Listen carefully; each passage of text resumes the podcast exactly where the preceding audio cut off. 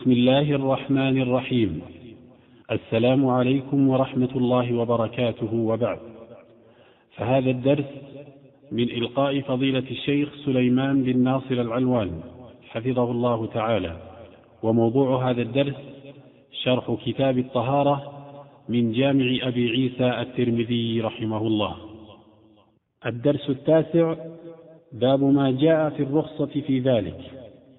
وكان إلقاء هذا الدرس في اليوم الثاني عشر من شهر رجب من عام ألف وأربعمائة وواحد وعشرين. الحمد لله رب العالمين وصلى الله وسلم وبارك على عبده ورسوله نبينا محمد وعلى آله وصحبه أجمعين. قال الإمام الحافظ أبو عيسى الترمذي رحمه الله تعالى في سننه باب ما جاء في الرخصة في ذلك. حدثنا هناد قال حدثنا وكيع عن الأعمش عن أبي وائل عن حذيفة أن النبي صلى الله عليه وسلم أتى سباطة قوم فبال عليها قائما فأتيته بوضوء فذهبت لأتأخر عنه فدعاني حتى كنت عند عقبي عند عقبيه فتوضأ ومسح على خفيه. وسمعت الجارود يقول سمعت وكيعا يحدث بهذا الحديث عن الأعمش ثم قال وكيع هذا أصح حديث روي عن النبي صلى الله عليه وسلم في المس. وسمعت أبا عمار الحسين بن حريث يقول سمعت وكيعا فذكر نحوه.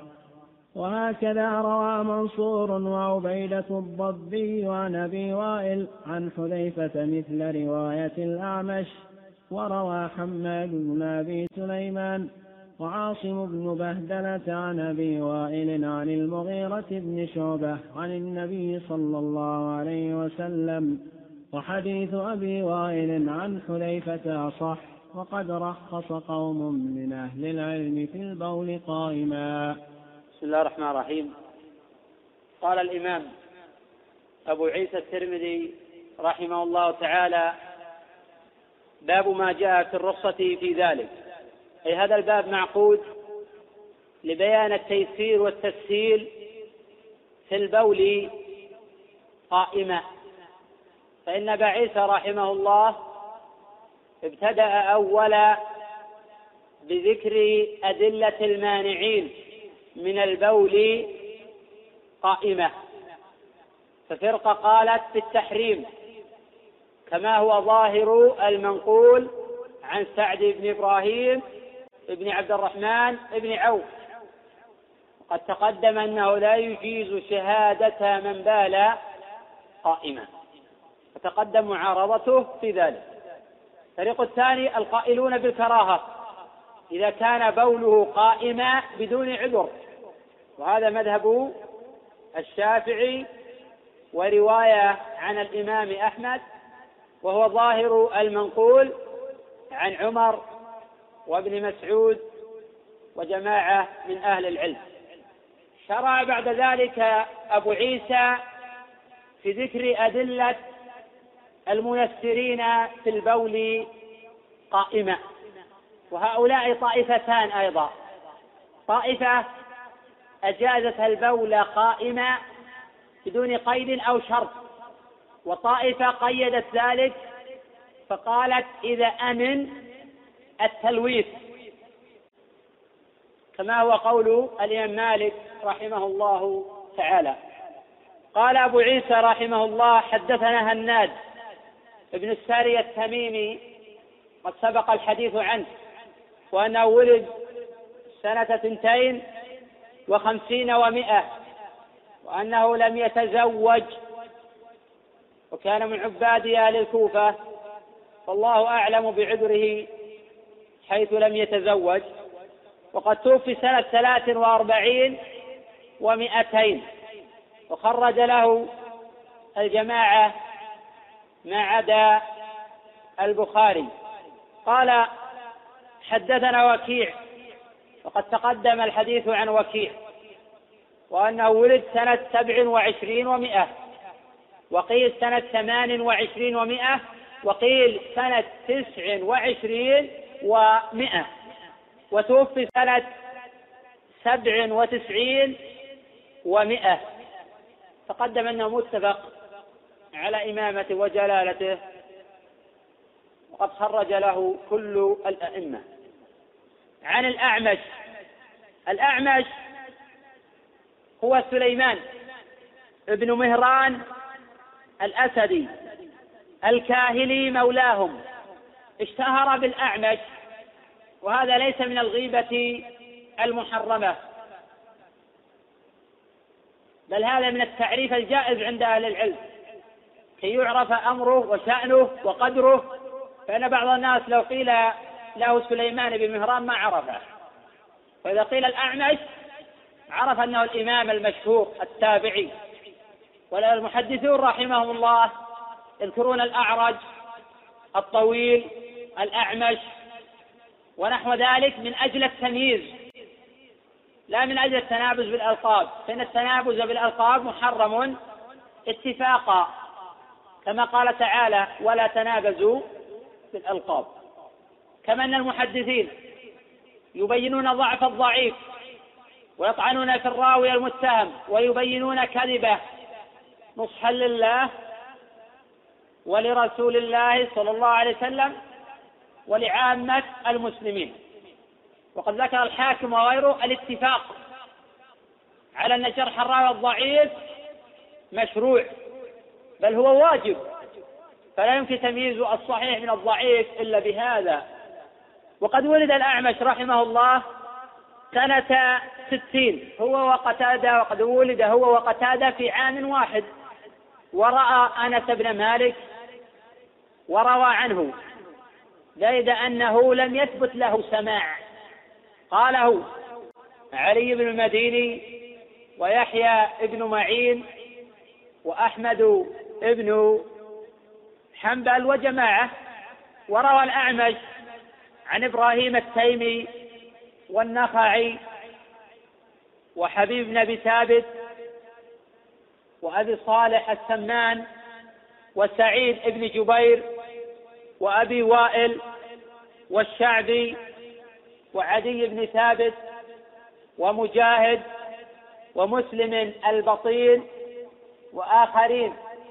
وعنه أبان بن تغلب وإبراهيم بن طهمان وحفص بن غياث وسفيان الثوري وابن عيينة وسهيل ابن أبي صالح ووكيع كما هنا وهشيم وأبو معاوية الضرير والإمام شعبة. قال البخاري رحمه الله عن علي بن المديني للأعمش نحو ألف وثلاثمائة حديث.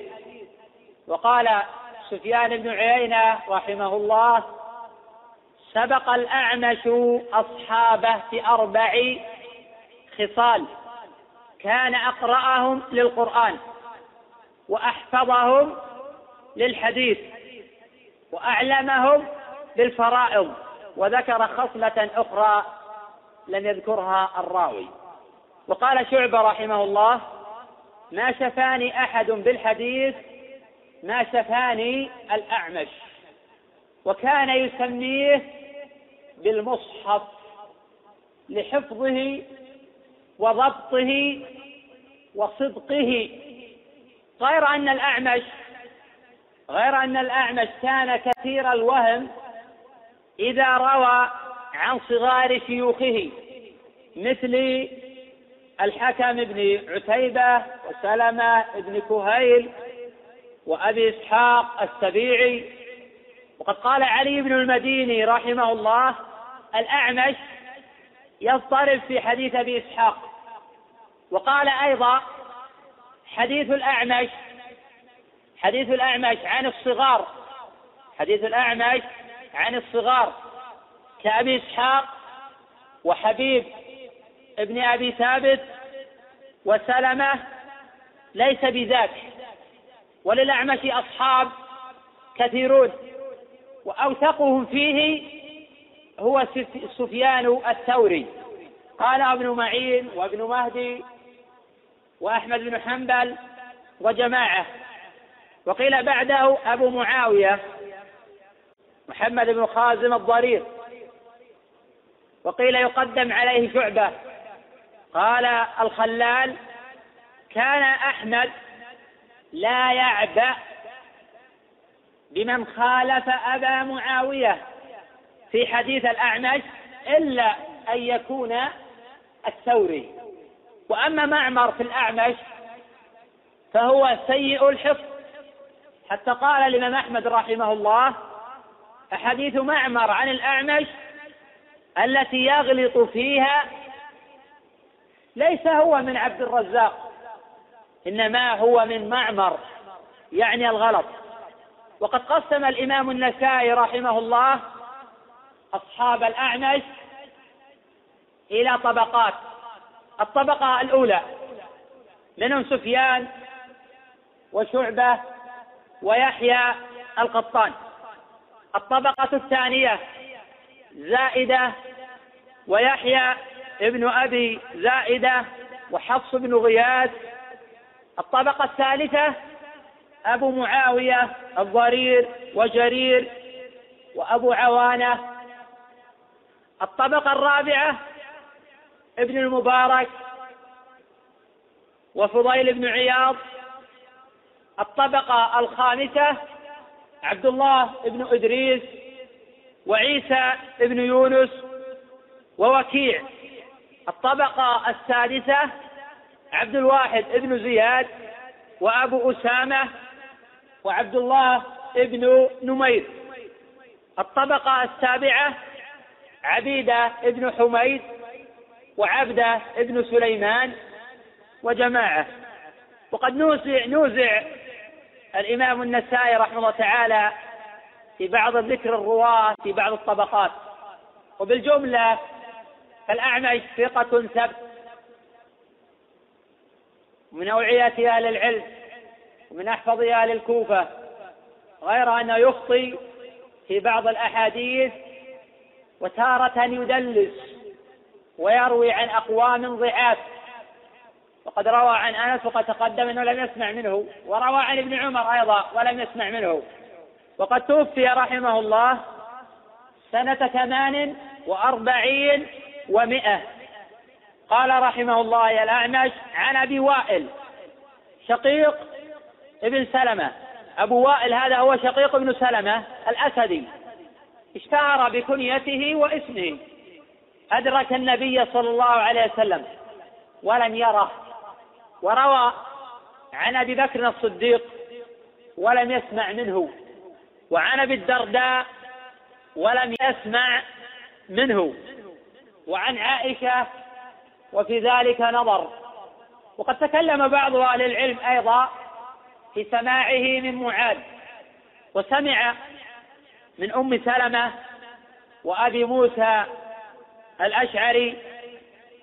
وأدرك عليا وسمع من ابن مسعود. وقد قيل هو أعلم أهل الكوفة بحديث ابن مسعود.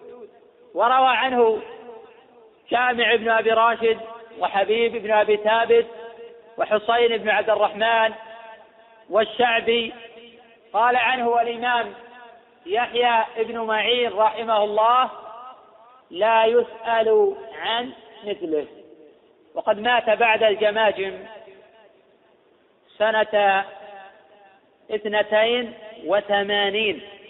عن حذيفة أبو وائل عن حذيفة وقد سمع منه اتفاقا. عن حذيفة صاحب سر النبي صلى الله عليه وسلم. وقد قتل أبوه يوم أحد. قتله بعض الصحابة غلطا. وقد تصدق حديث عليهم بديته.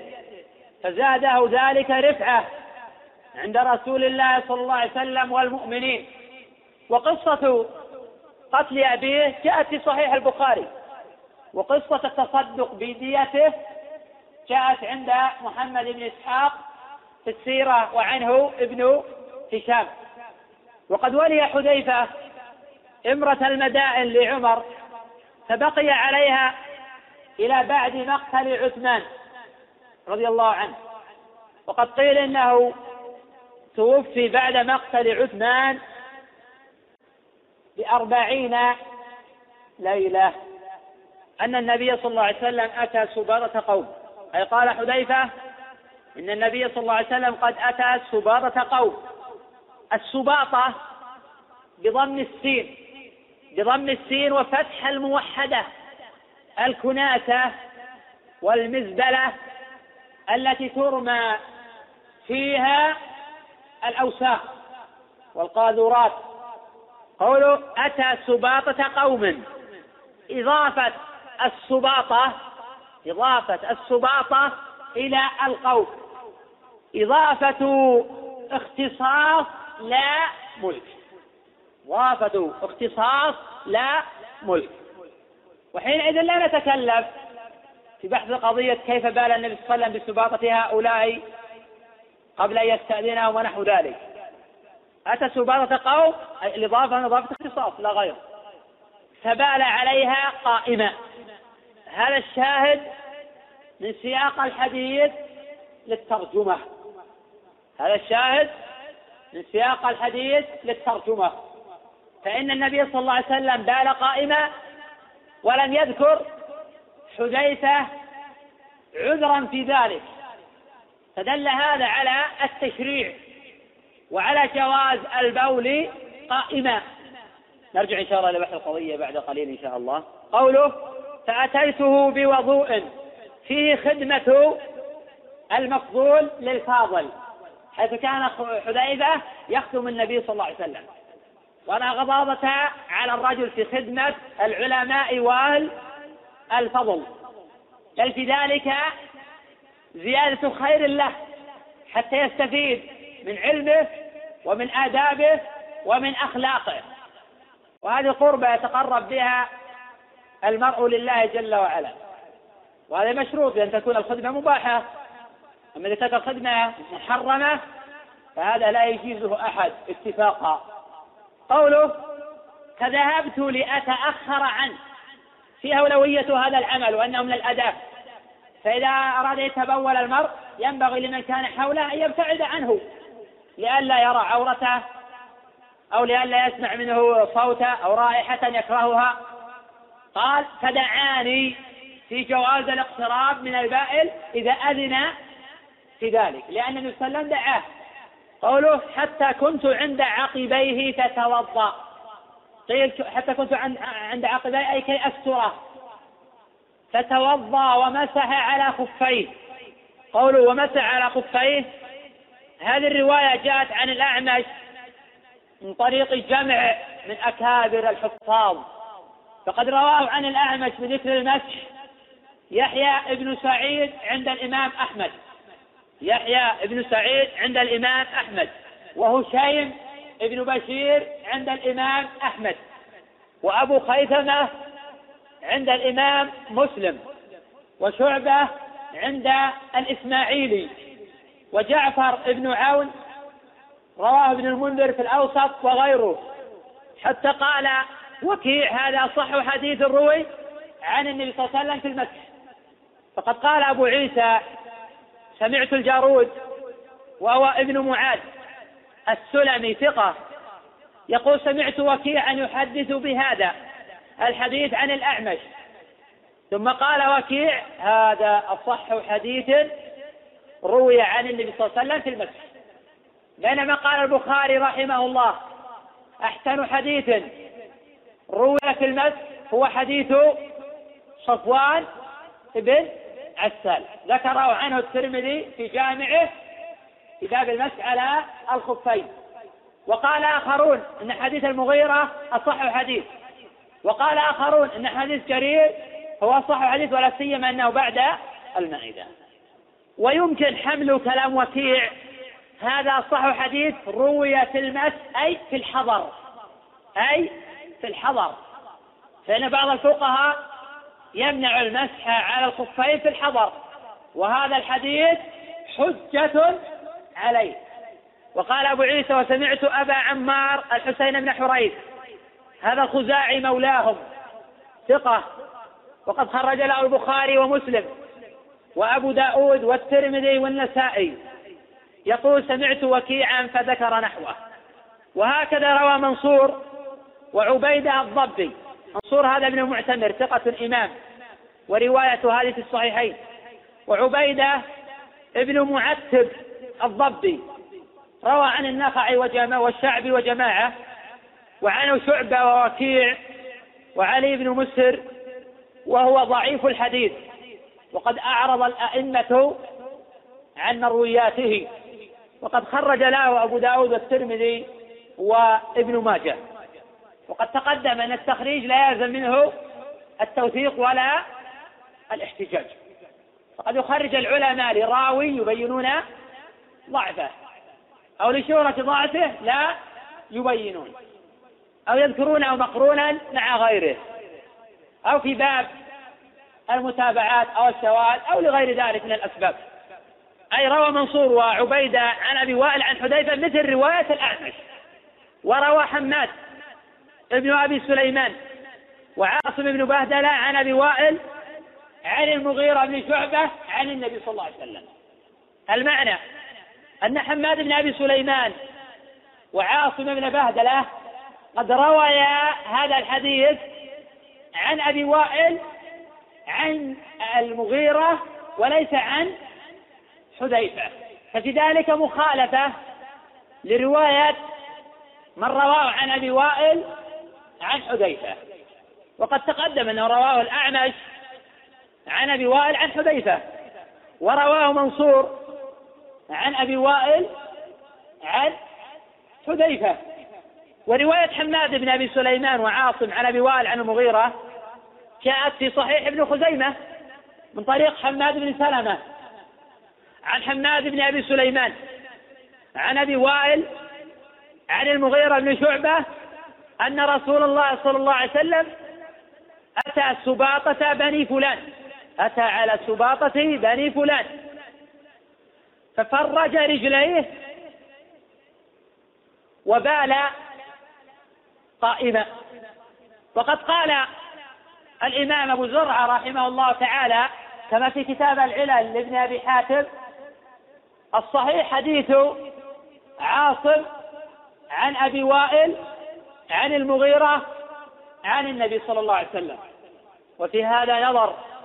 فقد ذكر الإمام أحمد رحمه الله تعالى أن حماد بن سلمة عن حماد بن أبي سليمان عنده نوع تخليط وعاصم ابن أبي النجود سيء الحفظ وحديث خاصة عن زر وأبي وائل فيه اضطراب ولا يقبل تفرده بالأحكام فكيف بمخالفته للأعمش ومنصور؟ فإن عاصما ومئة من عاصم لا يقارنون بمنصور ولا بالأعمش. فكيف تقدم رواية عاصم أو رواية حماد عن أبي وائل على رواية الأعمش ومنصور عن أبي وائل. ولا سيما أن الرواية عن عاصم وعن حماد بن سليمان جاءت عن حماد بن سلمة وهو أيضا يغلط ويهم. ولهذا قال الإمام دار قطن رحمه تعالى في العلل وهم في هذا الحديث حماد بن أبي سليمان وعاصم وصوب رواية الأعمش ومنصور عن أبي وائل. وهذا الذي قاله أبو عيسى هنا فقد قال وحديث أبي وائل عن حذيفة أصح. فقد رواه البخاري من طريق شعبة عن الأعمش وشعبة عن منصور عن أبي وائل عن حذيفة. ورواه من طريق جرير عن منصور عن أبي وائل عن حذيفة. ورواه مسلم من هذه الطريق أي من طريق جرير عن منصور. ومن طريق أبي خيثمة عن الأعمش عن شقيق وهو أبو وائل عن حذيفة. وهذا هو الصحيح. ورواية حماد وعاصم عن أبي وائل عن المغيرة منكرة. وتصحيح الإمام ابن خزيمة للروايتين في نظر والقصة واحدة ولا يمكن التعدد. ومخرج الحديث واحد, واحد من طريق أبي وائل. فيجب حينئذ الترجيح قال أبو عيسى رحمه الله تعالى وقد رخص قوم من أهل العلم في البول قائما وهذا قول عمر بن الخطاب وعلي بن أبي طالب وزيد بن ثابت وابن عمر. روى ذلك عنهم ابن أبي شيبة في المصنف. وروى مالك ذلك عن ابن عمر. وروى ابن المنذر في الأوسط عن جماعة منهم. والأسانيد لين صحاح. وروى ابن خزيمة عن سهل بن سعد الساعدي أنه كان يبول قائما. وهو ظاهر حديث الباب. فإن النبي صلى الله عليه وسلم بال قائما. ففيه دليل على جواز البول قائما. بشرط أيام من التلويث.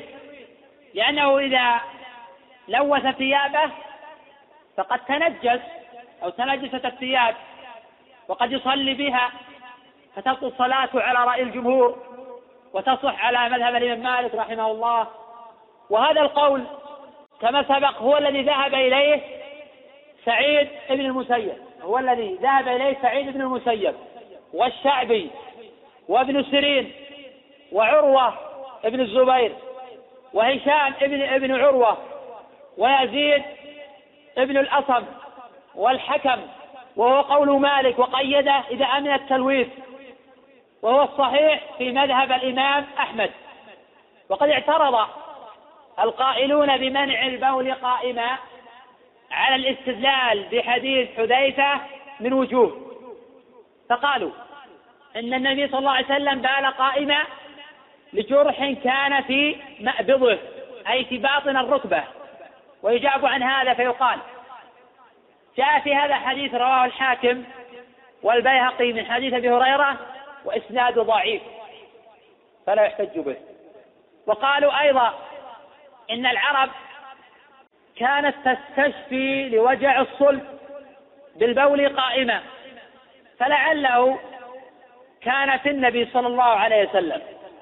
وفي هذا نظر لأن هذا مجرد تعليل بدون دليل والأصل التشريع.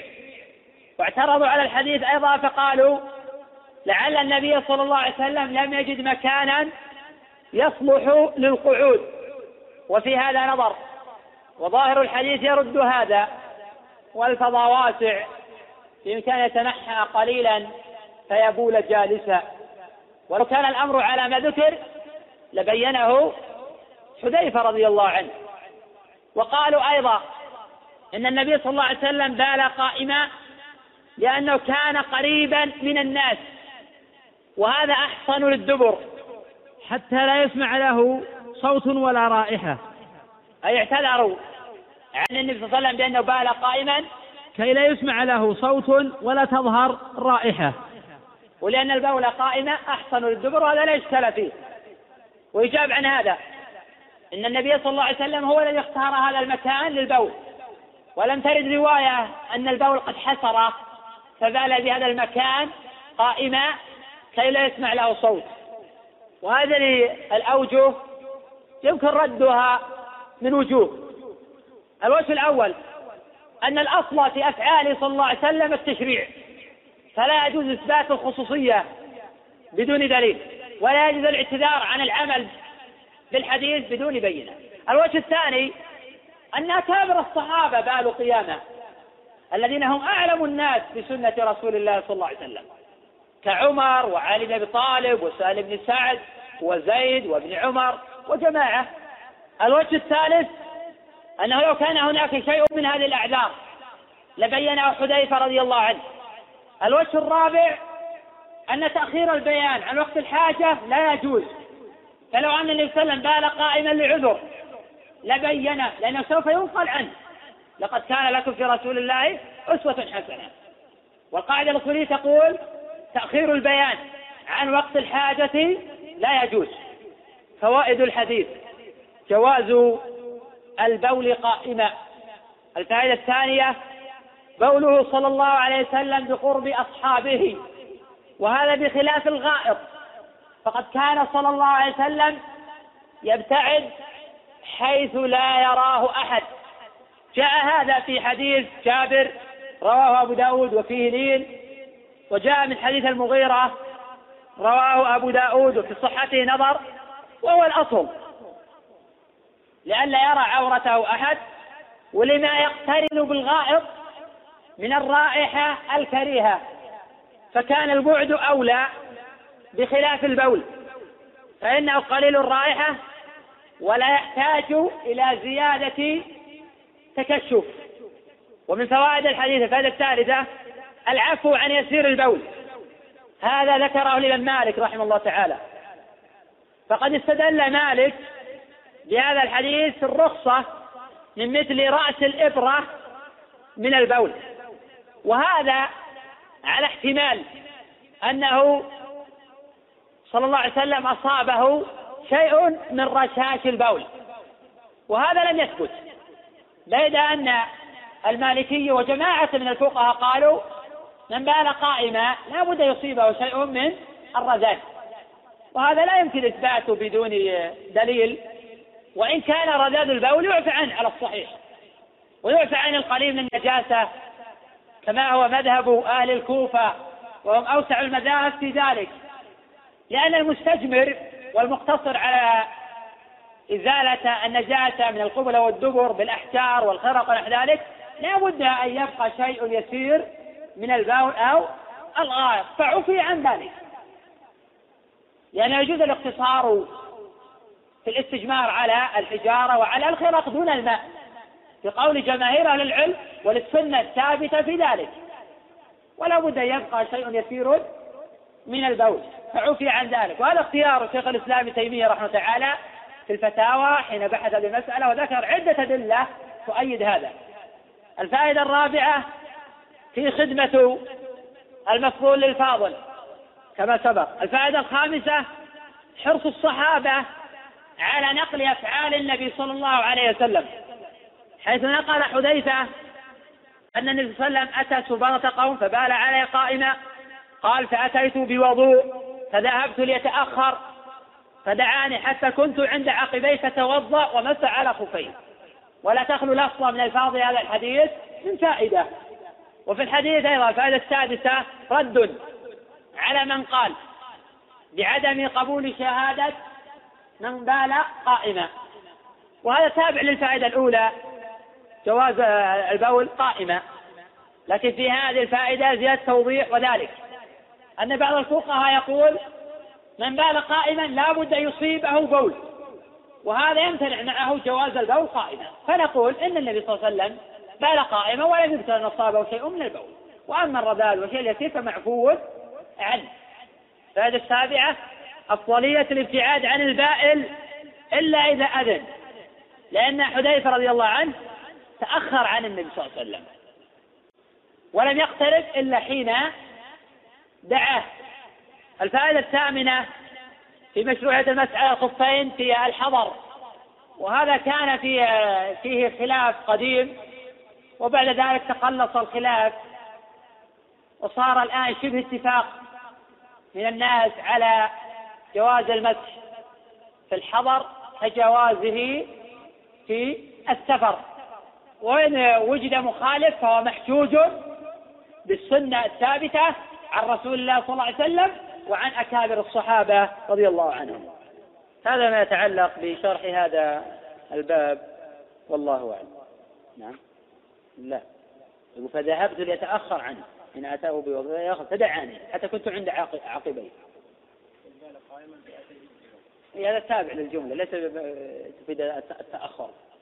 إن أراد أن يبتعد فدعاه لأن هذا ما يمكن يسمع من الصوت ولأنه قال قائما هذا أحصن للدبر. نعم. في رواية الأعمش عن الشباب نعم. بالعنعنة لا ما تعد بالعنعنة لا يجوز إعلالها بالعنعنة. وقد تقدم أن المدلس أو من رمي بالتدليس لا يجوز إعلال روايته بمجرد العنعنة حتى يثبت التدليس. ولكن رواية عن الصغار فيها نوع ضعف. ولا يعني هذا أن كل رواية يرويها الأعمش عن أبي إسحاق السبيعي فإن ضعيفة أو عن حبيب أبي ثابت فإن ضعيفة فهذا غير صحيح. نعم. إذا روى البخاري عن راوي في الأصول لا يعني هذا أنه ثقة مطلقة. فإن البخاري رحمه الله تعالى ينتقي من أحاديث الراوي ما علم أنه ضبطها وأتقنها. فالرواة في البخاري يمكن تقسيمهم على ثلاثة أقسام قسم متفق على توثيقه هذا لا إشكال فيه. وكذلك في مسلم. قسم متفق على توثيقه وقسم مختلف فيه والراجح توثيقه في الجملة. القسم الثالث مختلف فيه والراجح ضعفه إلا في روايات يسيرة انتقاها البخاري أو مسلم عن راوي معين أو في الجملة. فإن البخاري حتى ينتقي من أحاديث الراوي ما علم ضبطه وأتقنه. كما أنه يروي لأبي معاوية عن الأعمش وفي أبي معاوية ضعف يسير ولكن حول البخاري دائما ينتقي من روايات أبي معاوية عن الأعمش. وكما أنه يروي لإسماعيل بن أبي ويس وقد انتقى مروياته كما ذكر ذلك هو في التاريخ الكبير وفي إسماعيل ضعف. وكما أنه ينتقي من مرويات خالد بن مخلد القطواني وفيه ضعف يسير. فهو ينتقي من أحاديث الرواة ما علم ضبطه وأتقنه وإن كان بعض أهل العلم يقول أن تخريج البخاري للراوي هذا دليل على توثيقه مطلقا. حتى هذا فهمه الحاكم. حين تحدث الحاكم عن فليح بن سليمان. فليح بن سليمان سيء الحكم. وقد عيب على البخاري إخراج حديثه ولكن البخاري انتقى من حديث علم ضبطه قال الحاكم ومما يقوي أمر الرجل تخريج الشيخين له. وهذا في نظر ليس على إطلاقه فقد يكون الشيخان خرج له في أناس دون آخرين. أو تتبع مروياته فانتقيا من أحاديثه ما ضبط وحفظ وأتقنه وأعرض عما سوى ذلك. نعم.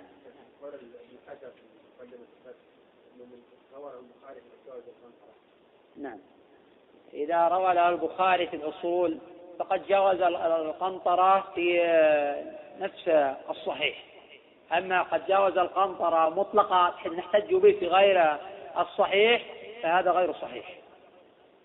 فقد يكون الراوي ضعيفا أو سيء الحكم أو لا يبلغ مرتبة الصحيح لولا أن البخاري انتقله ولا العيب على البخاري إخراج حديث أبي اليمان وفليح بن سليمان وخالد بن مخلق القطواني وعبد الرحمن بن عبد الله بن دينار وجماعة من الرواة.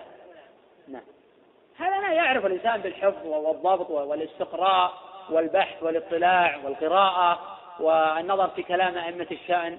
حينئذ يستطيع الإنسان أن يميز بين الثقات المتفق على توثيقهم والضعفاء المتفق على ضعفهم والرواة المختلف فيهم والصحيح فيهم انهم ثقات والرواة المختلف فيهم والصحيح فيهم انهم ضعفاء. وقد نميز نقول إن الراوي ثقة إلا إذا روى عن فلان فهو ضعيف. كما نقول في عكرمة بن عمار صدوق.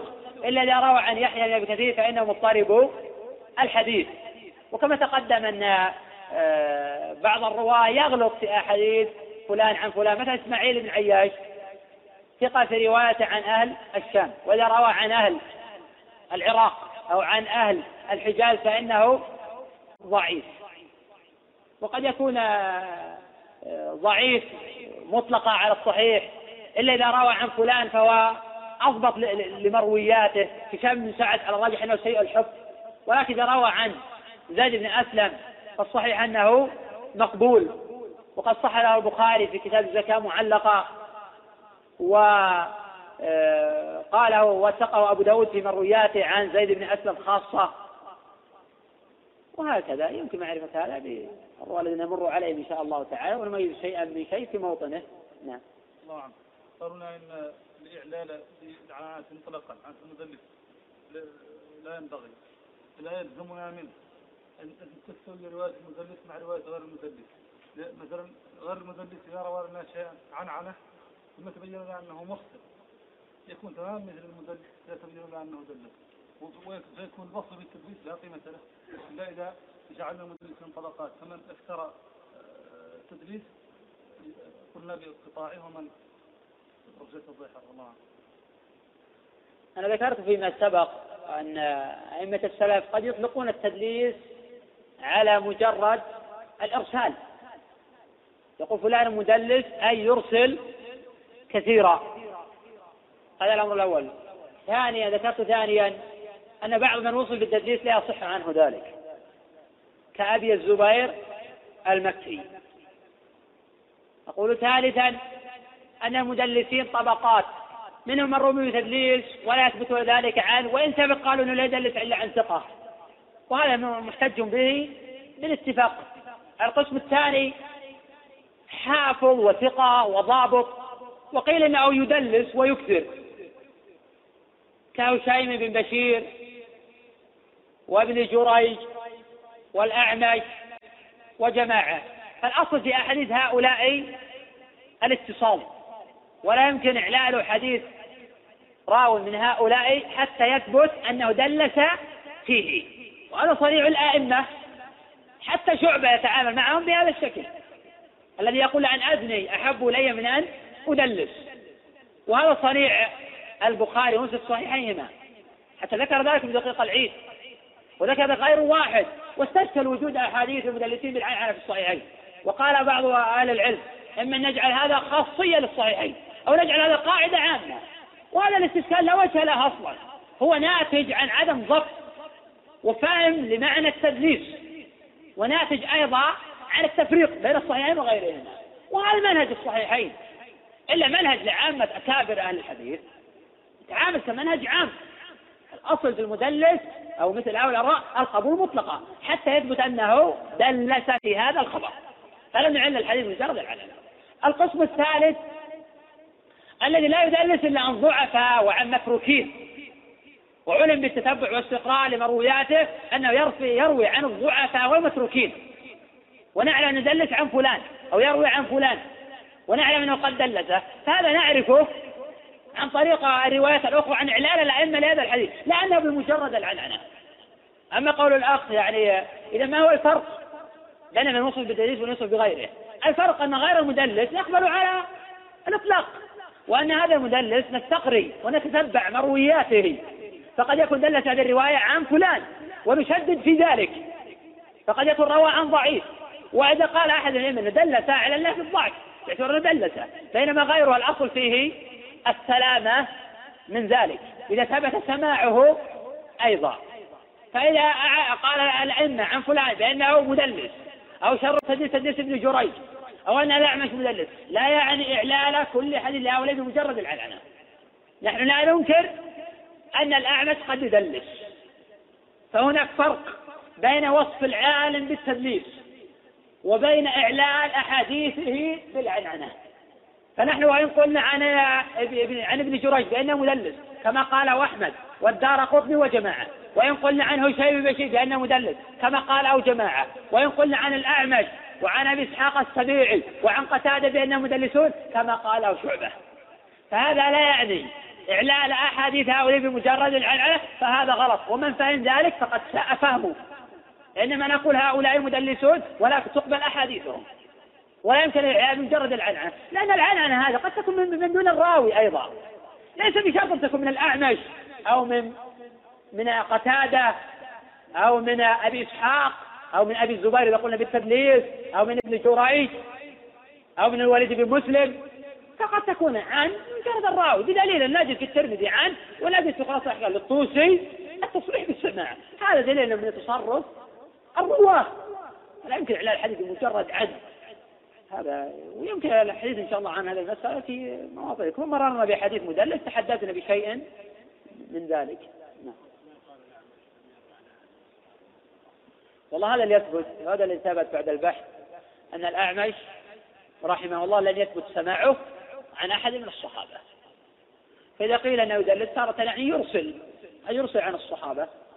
فإن السلف يطلقون الإرسال على الانقطاع وعلى التدليس وهذا واسع عند أئمة السلف رحمهم الله. نعم.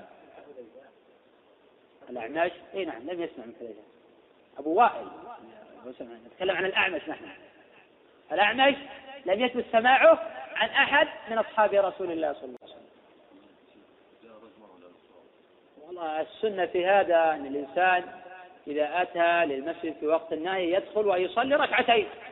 لحديث أبي قتادة في الصحيحين أن النبي صلى الله عليه وسلم قال إذا أتى أحدكم المسجد إذا ظرف لما يستقبل من الزمن أتى أحدكم المسجد.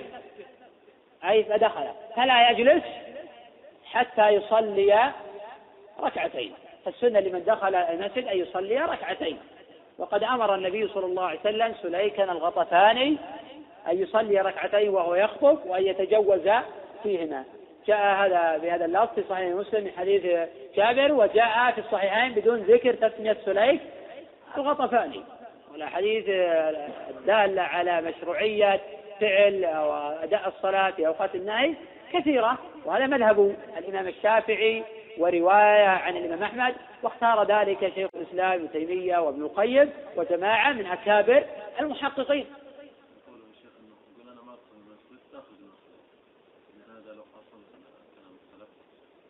في من قال بصحيح إن الشوكاني رحمه الله تعالى يقول إن الإنسان الأسلم ان يظل واقفا ولا يدخل المسجد أصلا وهذا غير صحيح. الترجيح بين الأدلة مطلوب. وحين ننظر في الأدلة نجد أن هناك أدلة كثيرة جاءت في الترخيص في فعل ذوات الأسباب في أوقات النهي. وينبغي أن نفهم العلة التي من أجلها نهي عن الصلاة في أوقات النهي. ولكن لئلا نشابه المشركين. وهذه العلة منتفية لأنه أراد يفعل هذا الأمر لسبب. نعم. حتى الراجع عند الاقتران يجوز يصلي لأنه ما قصد مشابهة المشركين يصلي تحية المسجد إذا انتظر لا بأس لكن لا يلزم الانتظار. إذا انتظر لا بأس لكن لا يلزم الانتظار. يقول البول قاعدا أفضل. والحديث في هذا المقام عن جواز البول قائما وليس عن استحبابه. وأما قضية الأطفال ومن يخشى يلوث ثيابه يقولون قعودا. وأنا قلت فيما سبق يجوز البول قائمة إذا أمن التلويث. فإذا لم يأمن التلويث أو كان من عادته أن يلوث فيبول جالسا. الله أعلم. إيه نعم الحديث الذي ذكرت قلت حين ذكرت وتحدثت عن بولي صلى الله عليه وسلم بقرب أصحابه بخلاف الغائط قد كان صلى الله عليه وسلم يبتعد حتى لا يرى واحد أشير بحديث المغيرة الذي رواه أبو داود هو ما جاء من رواية محمد بن عمرو بن علقمة بن وقاص الليثي عن أبي سلمة بن عبد الرحمن بن عوف عن المغيرة بن شعبة أن النبي صلى الله عليه وسلم كان إذا ذهب المذهب أبعد. وهذا أول حديث في سنن أبي داود. وهذا الذي أشرت إليه في الدرس وفي الشرح وقلت في إسناده لي.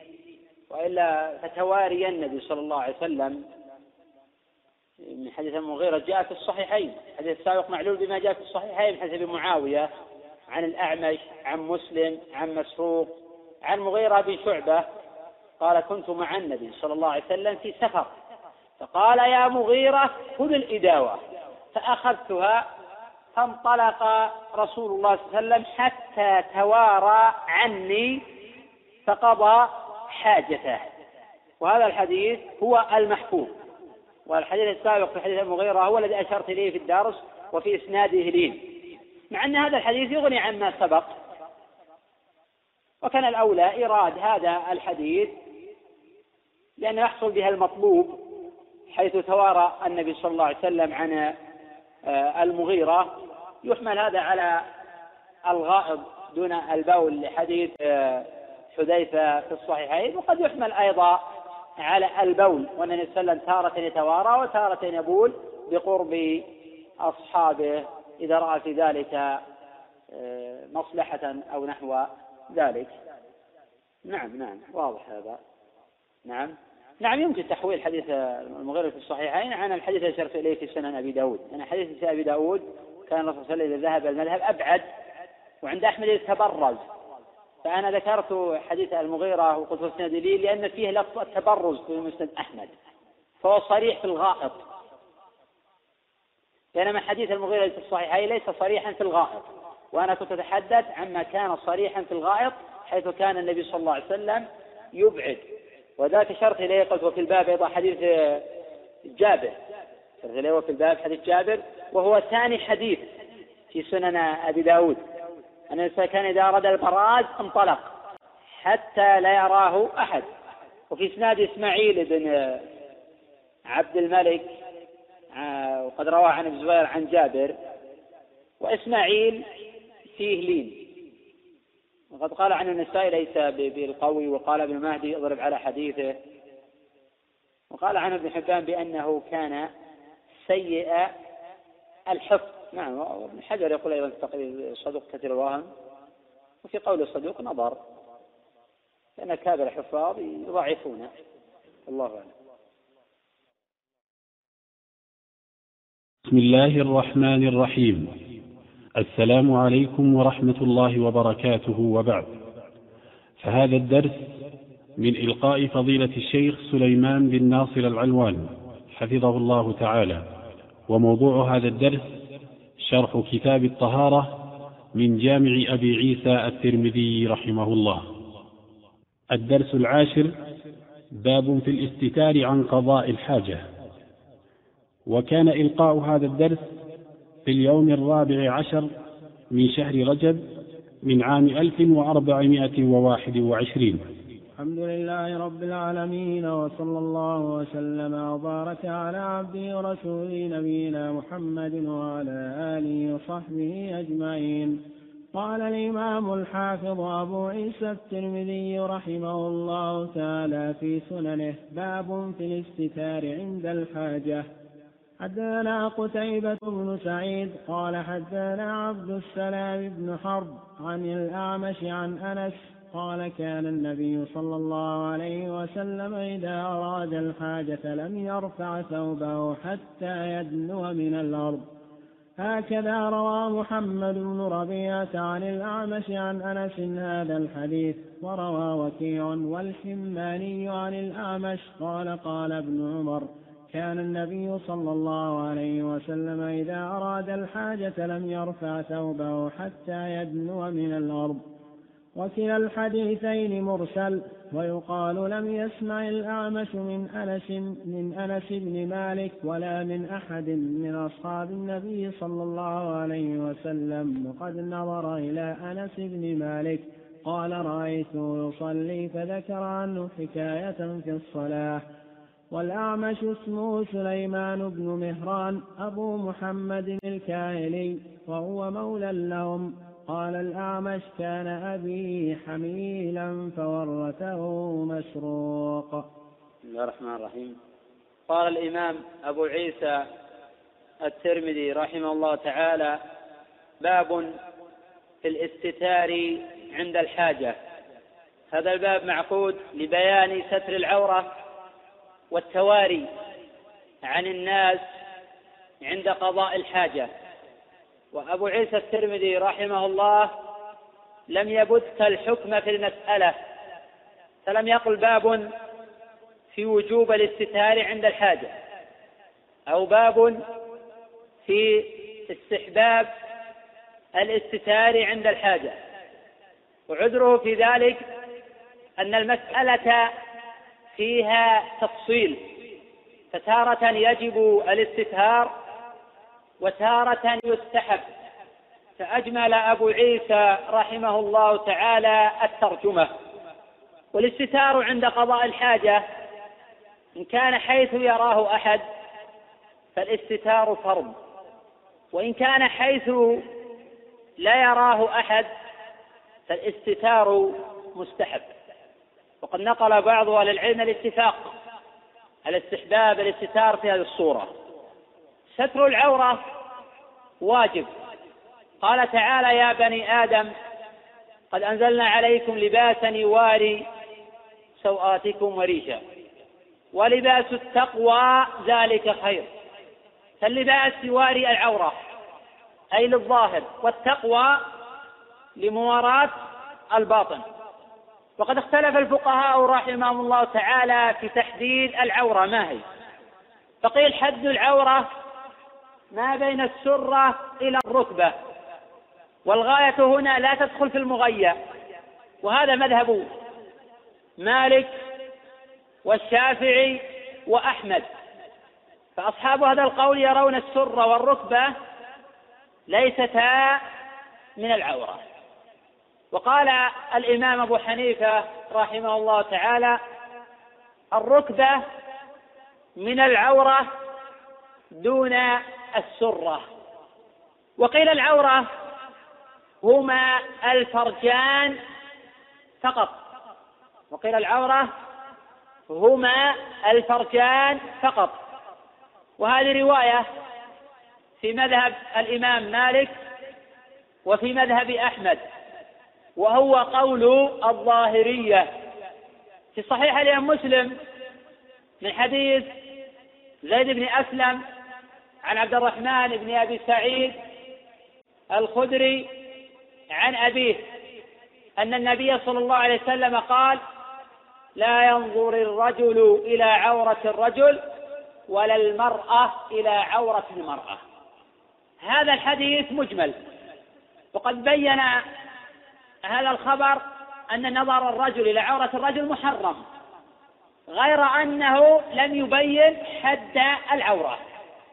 فقال الجمهور كما تقدم من السرة إلى الركبة واستدلوا بحديث شرهد أن النبي صلى الله عليه وسلم قال غطي فخذك فإن الفخذ عورة. علقه البخاري في صحيحه وبحديث عمرو بن شعيب عن أبي عن جده أن النبي صلى الله عليه وسلم قال إذا زوج أحدكم عبده أو أجيره أو أمته فلا ينظرن ما بين السرة إلى الركبة واستدلوا في أحاديث في هذا الباب. بينما أجاب عن هذه الأدلة القائلون بأن العورة هي الفرجان فقط. لأن هذه الأحاديث معلولة. فحديث الجرهد مضطرب. وقد أعله بالاضطراب غير واحد من الحفاظ. وفي الباب حديث علي ولا يصح.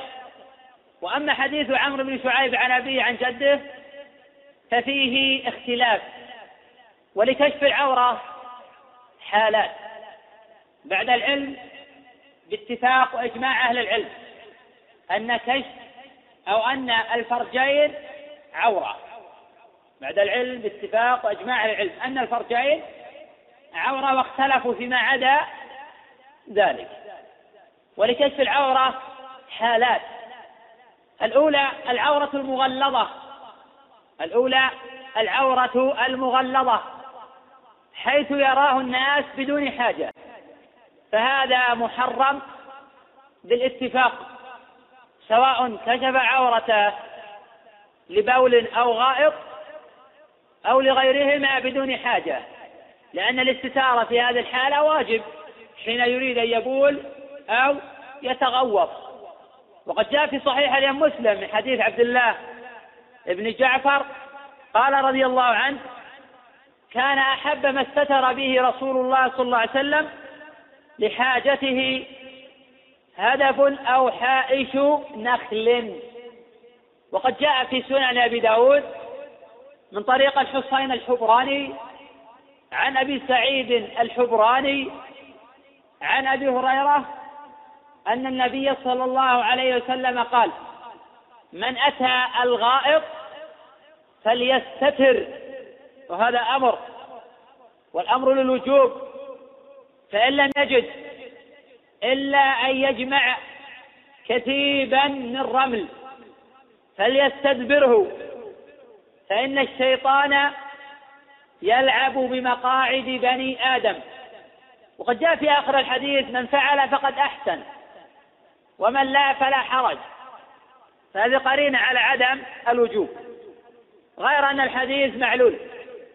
فالحصين الحبراني غير معروف وأبو سعيد الحبراني غير معروف ولم يثبت سماعه من أبي هريرة رضي الله عنه. الحالة الثانية كشفها أي كشف العورة المغلظة حيث لا يراه أحد أو تراه زوجته وما ملكت يمينه. كحال الجماع والاغتسال فهذا جائز. الحالة الثالثة كشفها للحاجة كعلاج أو عند بول وغائط حيث لم يجد ما يستتر به فهذا مباح. الحالة الرابعة كشفها في الخولة في الخلوة حيث لا يراه أحد بدون حاجة. بدون جماع واغتسال ونحو ذلك. فقد قيل هذا محرم. فقد قيل هذا محرم. وهذا مذهب أبي حنيفة والشافعية والحنابلة. وقيل لا يجب سترها بل يندب والحالة هذه. لأنه لم يثبت دليل بوجوب ستر العورة حيث لا يراه أحد. وإنما يندب سترها وهذا مذهب مالك وهو قول طائفة من فقهاء الحنابلة. وقد جاء في حديث باز بن حكيم عن أبيه عن جده أن النبي صلى الله عليه وسلم قال احفظ عورتك. هذا دليل على وجوب ستر العورة. إلا ما استثني إلا من زوجتك وما ملكت يمينك. قيل يا رسول الله يكون أحدنا خاليا أي حيث لا يراه أحد. قال فالله أحق أن يستحيا منه. رواه النسائي وغيره وإسناده جيد. وقوله فالله أحق أن يستحيا منه لا يدل على وجوب ستر العورة إنما يفيد الاستحباب حيث لا يراه أحد. وأما حيث يراه أحد ولو كان لبول أو غائط فيجب عليه ستر عورته. ولا ولا يعذر إلا حيث يتعذر ستر العورة. فهذه أربع حالات لهذه القضية. قال أبو عيسى رحمه الله تعالى حدثنا قتيبة بن سعيد وقد تقدم الحديث عنه وأنه ثقة. قال حدثنا عبد السلام بن حرب ابن سلم النهدي الملائي الكوفي. ولد سنة إحدى وتسعين. وسمع من أيوب السختياني وبديل ابن ميسرة وعطاء ابن السائب وهشام ابن حسان. ويحيى ابن سعيد الأنصاري ويونس ابن عبيد. وعنه الإمام أحمد ابن حنبل والفضل ابن دكين وحماد بن أسامة وعبد الله بن محمد النفيلي ويحيى ابن معين. وقال عنه يحيى ابن معين رحمه الله صدوق. وعنه قال ثقة. وقال أبو حاتم ثقة صدوق. أي أنه صدوق اللهجة. فلا يكذب ولا يتقصد الكذب ومثله يحتج بحديثه.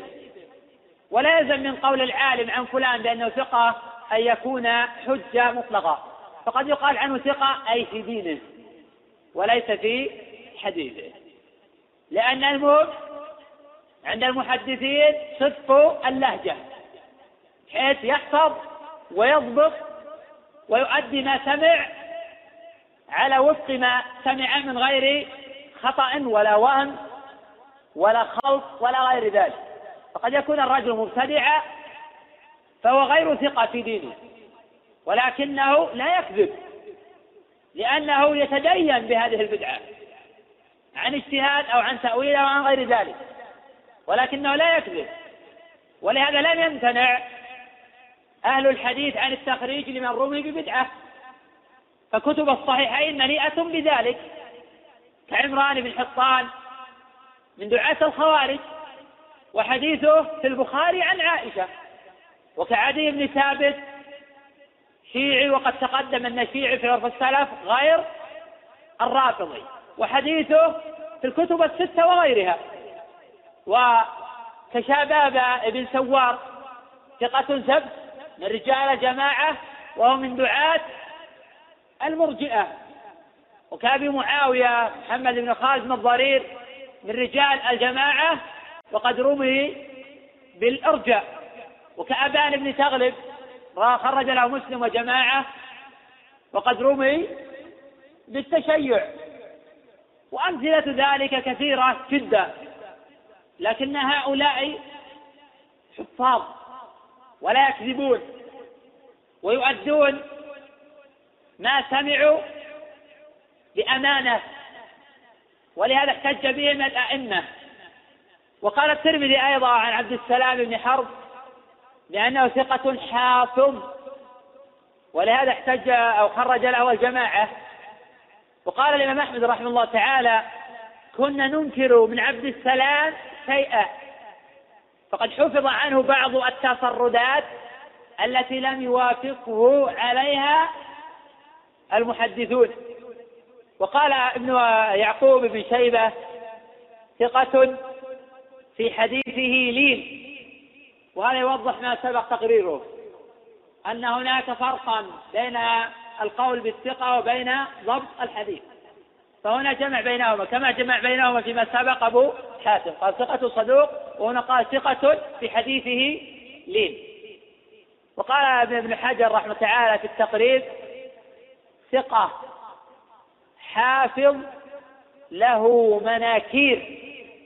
وإذا أطلقت هذه اللفظة عند المحدثين يقصد بها المكارير لأن بعض الناس أساء فهما لما نقل عن بعض الأئمة حين قال عن التيمي له مناكير فسر المناكير بالمنكرات ثم حاول أن يعترض على تخريج الأئمة لحديث محمد إبراهيم التيمي عن علقمة عن عمر إنما الأعمال بالنيات. والمقصود بهذه اللفظة أي مسارير ولا يلزم من التفرد الضعف. فقد تفرد علقمة عن عمر وصح حديثه وتفرد التيمي عن علقمة فقوبل خبره باتفاق الأئمة. أي في حديث إنما الأعمال بالنيات وهو مخرج في جميع الكتب. حتى مالك خرج في رواية ابن الحسن رحمه الله. وقد توفي عبد السلام بن حرب سنة سبع وثمانين ومائة عن الأعمش سليمان بن مهران قد تقدم الحديث عنه وأنه محتج به في كل الكتب. وتقدم القول أنه لم يسمع من أحد من الصحابة. كما نضيف إلى ذلك إن شاء الله بعد قليل شيئا من المعلومات عنه. وقد تقدم أنه ولد سنة ستين وقيل إحدى وستين. ومع تقدم ولادته إلا أنه لم يسمع من أحد من الصحابة. وقد توفي سنة ثمان وأربعين بعد المئة. قال عن أنس أي الأعمش عن أنس. وأنس توفي سنة ثلاث وتسعين. فقد أدرك الأعمش من حياة أنس ثلاثا وثلاثين سنة ولم يسمع منه في قول أكابر المحدثين كيحيى وعلي بن المديني وأحمد بن حنبل وأبي عيسى الترمذي والدار قطني وغيرهم غير أن له رؤية عن أنس. والرؤية عند المحدثين غير السماع. يثبت بالرؤية كونه تابعيا لكن لا نصحح سماعه بمجرد الرؤية. عن أنس رضي الله عنه وقد تقدم الحديث عن أنس بن مالك رضي الله عنه. وأن النبي صلى الله عليه وسلم قدم المدينة وكان عمره عشر سنين. قال أنس وتوفي النبي صلى الله عليه وسلم وأنا ابن عشرين سنة. روى مسلم وغيره. ومع هذا حفظ أنس أحاديث كثيرة عن رسول الله صلى الله عليه وسلم بسبب ملازمته له. قال كان النبي صلى الله عليه وسلم كان قد تفيد الدوام والاستمرار وقد لا تفيد ذلك وتقدم الكلام عن ذلك. كان النبي صلى الله عليه وسلم إذا أراد الحاجة إذا ظرف لما استقبل من الزمن. بخلاف إذ فإن ظرف لما مضى من الزمن. إذا أراد أي قصد. الإرادة هنا بمعنى القصد إذا أراد الحاجة. كناية عن البول والغائط. أي إذا أراد وعزم وقصد قضاء حاجته من بول أو غائط. فإنه صلى الله عليه وسلم لم يرفع ثوبه حتى يدنو من الأرض. فإذا كان فيه من ينظر إليه فهذا فرض. وإذا لم يكن هناك من ينظر إليه فهذا مستحب. وقد ذكر أبو داود رحمه الله تعالى في سننه حين أشار إلى هذا الحديث تعليقا قال وهو ضعيف. وعلته أن الأعمش لم يسمع من أنس. وأعله البخاري فيما ذكره عنه الترمذي رحمه الله تعالى في كتاب العلل. كما تأتي إن شاء الله على قول أبي عيسى وكلا الحديثين مرسل. فإن أئمة السلف يعبرون عن المنقطع بالإرسال فيطلقون المرسل على ما رواه التابعي عن النبي صلى الله عليه وسلم.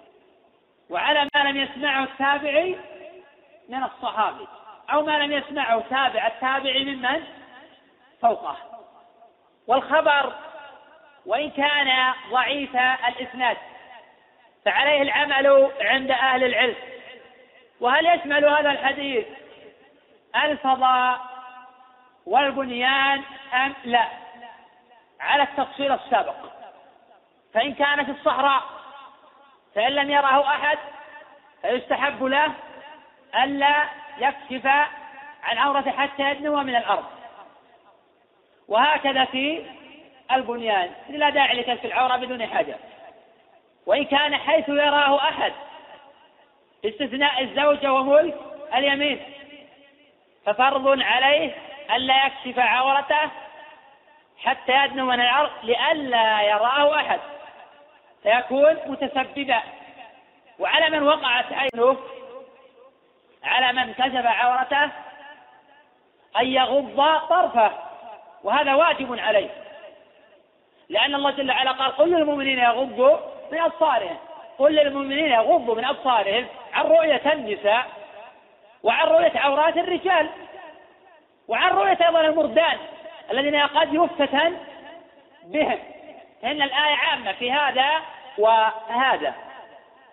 قال أبو عيسى رحمه الله تعالى هكذا روى محمد بن ربيعة الكلابي الرؤاسي ابن عم وكيع وقد روى عن الثوري وابن جريج وجماعة وعنه الإمام أحمد بن حنبل وأبو كريب والعلاء وأبو كريب بن العلاء وأبو بكر بن أبي شيبة. وقد وثقه ابن معين والدار قطني وجماعة. قوله عن الأعمش عن أنس هذا الحديث لأن هذه متابعة لعبد السلام بن حرب فلم يتفرد بالخبر. فقد تابعه وكيع ومحمد بن ربيعة والحماني غير أن العلة هي الانقطاع بين الأعمش وأنس.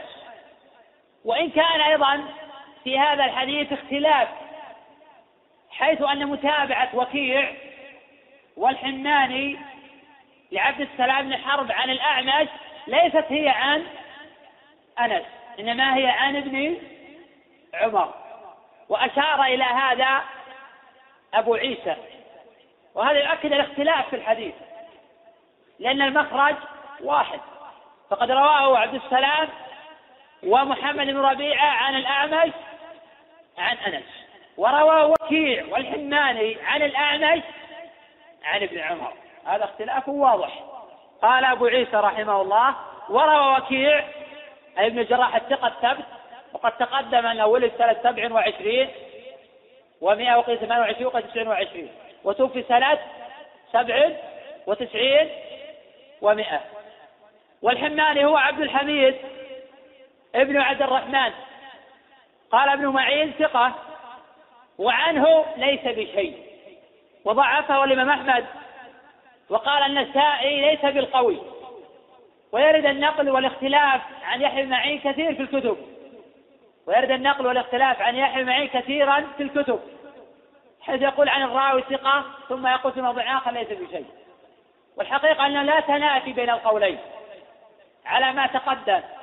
فإن التوثيق لا يلزم منه توثيق الرواية وتوثيق الحكم. فقد يكون ذلك ناتجا عن توثيق الديانة.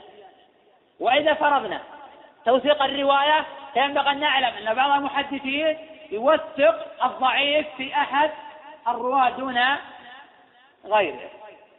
ويعلم هذا بقراءة كتب الجرح والتعديل والمطولات أو نص إمام من الأئمة على ذلك. قوله عن الأعمش. قال قال ابن عمر. الترمذي رحمه الله تعالى لم يصل هذا الخبر وإنما علقه. وقد وصله أبو داود في سننه. فقال حدثنا زهير بن حرب عن وكيع عن الأعمش عن رجل عن ابن عمر. في رواية أبي داود ذكر رجلا بين الأعمش وبين أنس بخلاف ما علقه أبو عيسى الترمذي. في رواية أبي داود ذكر رجلا بين الأعمش وبين ابن عمر بخلاف ما علقه أبو عيسى فلم يذكر واسطة. وهذه الواسطة ذكر بعض أهل العلم بأنه القاسم ابن محمد. وقد رواه الأعمش عن القاسم ابن محمد عن ابن عمر. جاء هذا مصرحا به في رواية البيهقي في السنن الكبرى. وقد صححه من هذا الطريق جماعة من المتأخرين. وقد روى البيهقي من طريق أحمد بن محمد بن أبي رجع المصيصي قال حدثنا وكيع. قال حدثنا الأعمش عن القاسم ابن محمد عن ابن عمر. وفي هذه الرواية نظر. وقد أنكر بعض أهل العلم أن يكون الأعمش قد سمع هذا الخبر من القاسم. وقد قال الخلال رحمه الله حدثنا مهنا قال سألت أحمد بن حنبل لما كرهت أو لما كرهت مراسيل الأعمش؟ قال كان لا يبالي عمن حدث وقد تقدم أن الأعمش يرسل عن الضعفاء والمجاهيل ومن هنا طعن غير واحد في مراسيل الأعمش وأنه يدلس عنهم. قال كان لا يبالي عمن حدث قلت له كان له رجل ضعيف سوى يزيد الرقاشي وإسماعيل بن مسلم. قال نعم.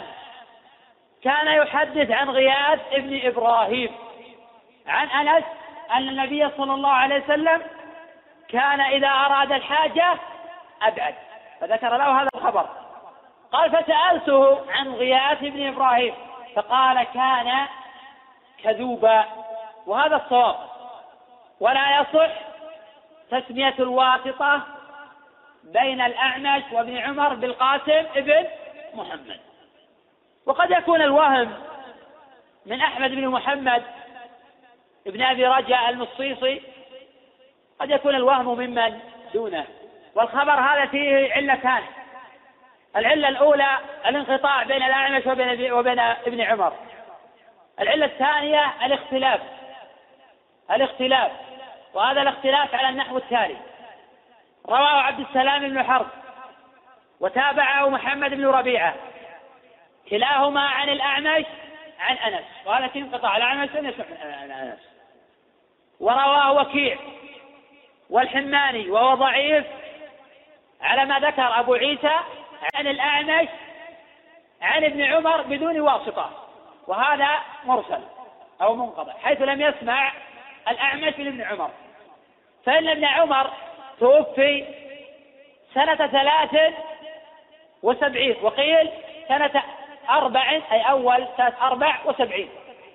ولم يسمع منه الأعمش.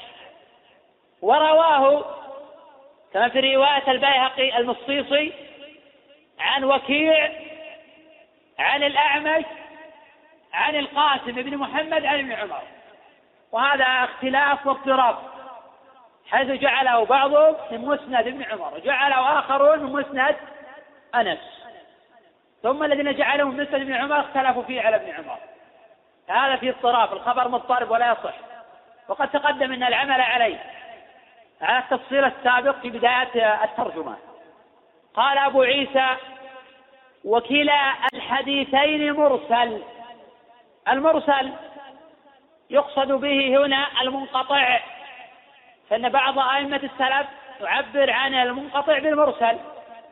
كما ترى هذا واضحا في مراسيل ابن أبي حاتم في روايته عن أبيه وعن غيره. فإن يذكر الأحاديث المعلولة بالانقطاع في كتاب المراسيل. ويطلق الإرسال على رواية التابعي عن النبي صلى الله عليه وسلم كما ترى هذا مبسوطا في مراسيل أبي داود رحمه الله. وقول الترمذي وكل حديث المرسل؟ هذا جاء عن البخاري أيضا. حيث قال أبو عيسى في كتاب العلل وسألت محمدا عن هذا الحديث أيهما أصح؟ أي أي الطريقين عن الأعمش أصح؟ فقال كلاهما مرسل. أي كلاهما منقطع فلا يصحان. ومرسلات الأعمش عند أهل العلم ليست بشيء لأنه لا يبالي عمن حدث. قال أبو عيسى رحمه الله ويقال ليس معنى قول أبي عيسى ويقال للتقليل أو لتضعيف هذا القول للتقليل هذا القول أو تضعيفه. لم يسمع الأعمش من أنس. هذا على وجه التأكيد. حيث يكاد يطبق أكابر المحدثين على أن الأعمش لم يسمع من أنس. وهذا ما نقله أبو عيسى في كتاب العلل عن شيخه البخاري وهو من أعلم الناس في مثل هذه المسائل. قال أبو عيسى لم يسمع الأعمش من أنس بن مالك ولا من أحد من أصحاب النبي صلى الله عليه وسلم. وهذا الصحيح. حيث لم يسمع الأعمش من أحد من أصحاب رسول الله صلى الله عليه وسلم. على تقدم وفاته. حيث ولد سنة ستين أو إحدى وستين كما سبق. قال أبو عيسى وقد نظر إلى أنس بن مالك. قال رأيته يصلي. فذكر عنه حكاية في الصلاة. وهذا يدل على أنه تابعي لكن لم يثبت له سماع. والرؤية غير السماع. وقد ذكر علي بن المديني رحمه الله تعالى بأن الأعمش لم يسمع من أنس وإنما رآه بمكة يصلي خلف المقام. وهذا ثابت عن علي بن المديني. فأثبت آه، الرؤيا ونفى السماع. قال أبو عيسى والأعمش اسمه سليمان بن مهران أبو محمد الكاهلي. وكاهل هو أسد بن خزيمة فالأعمش مولى لهم وليس منهم صليبة.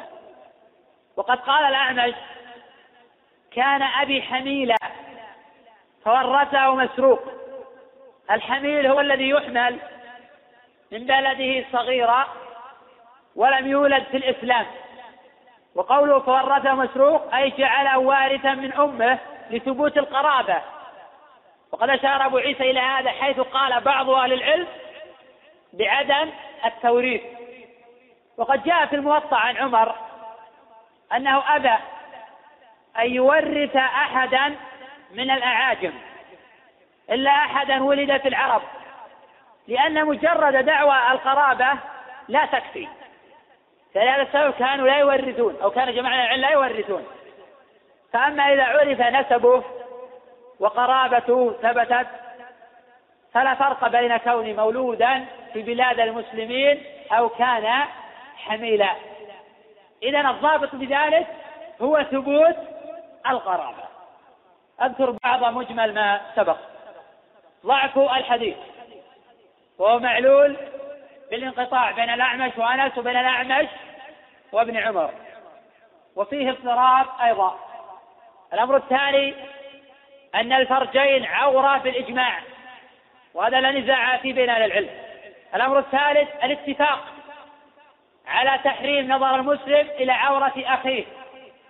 لحديث زيد بن أسلم عن عبد الرحمن بن أبي سعيد عن أبي أن النبي صلى الله عليه وسلم قال لا ينظر الرجل إلى عورة الرجل ولا المرأة إلى عورة المرأة. على خلاف بين أهل العلم في تحديد العورة وقد سبق ذكره. الأمر الرابع الحالات الجائزة والحالات الممنوعة في كشف العورة. وقد تقدم ذكر أربع حالات مع شرحها. الخامسة الفائدة الخامسة أن الأعمش لم يسمع من أحد من أصحاب النبي صلى الله عليه وسلم. فكل رواية يرويها الأعمش. عن أحد من الصحابة فهي معلولة بالإرسال أو الانقطاع. كما هو قوله يحيى بن معين وعلي بن المديني والبخاري والترمذي وجماعة. والله أعلم. نعم.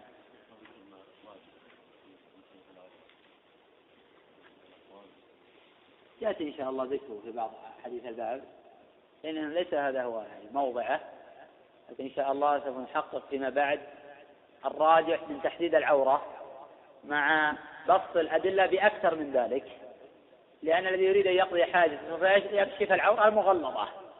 ونحن عرفنا العورة المغلظة أنه يحرم كشفها ويجب تغطيتها إلا لعذر كما سبق.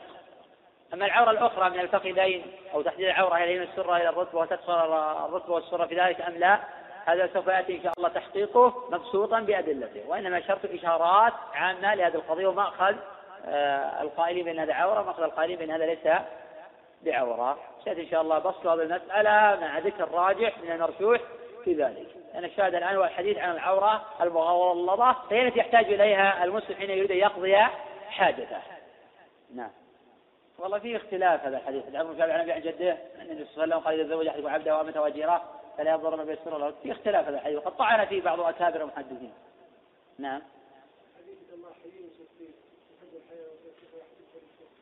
هذا الحديث رواه أبو داود وفيه علة ولكنه ليس يعني مرادا في الباب. ليس مرادا في الباب لأنه لم يحدد لنا حد العورة التي يجب سترها. نحن نتفق والعلماء متفقون على وجوب ستر العورة لا نزاع بينهم لكن الخلاف وقع في تحديد العورة. الفرجان عورة بالإجماع.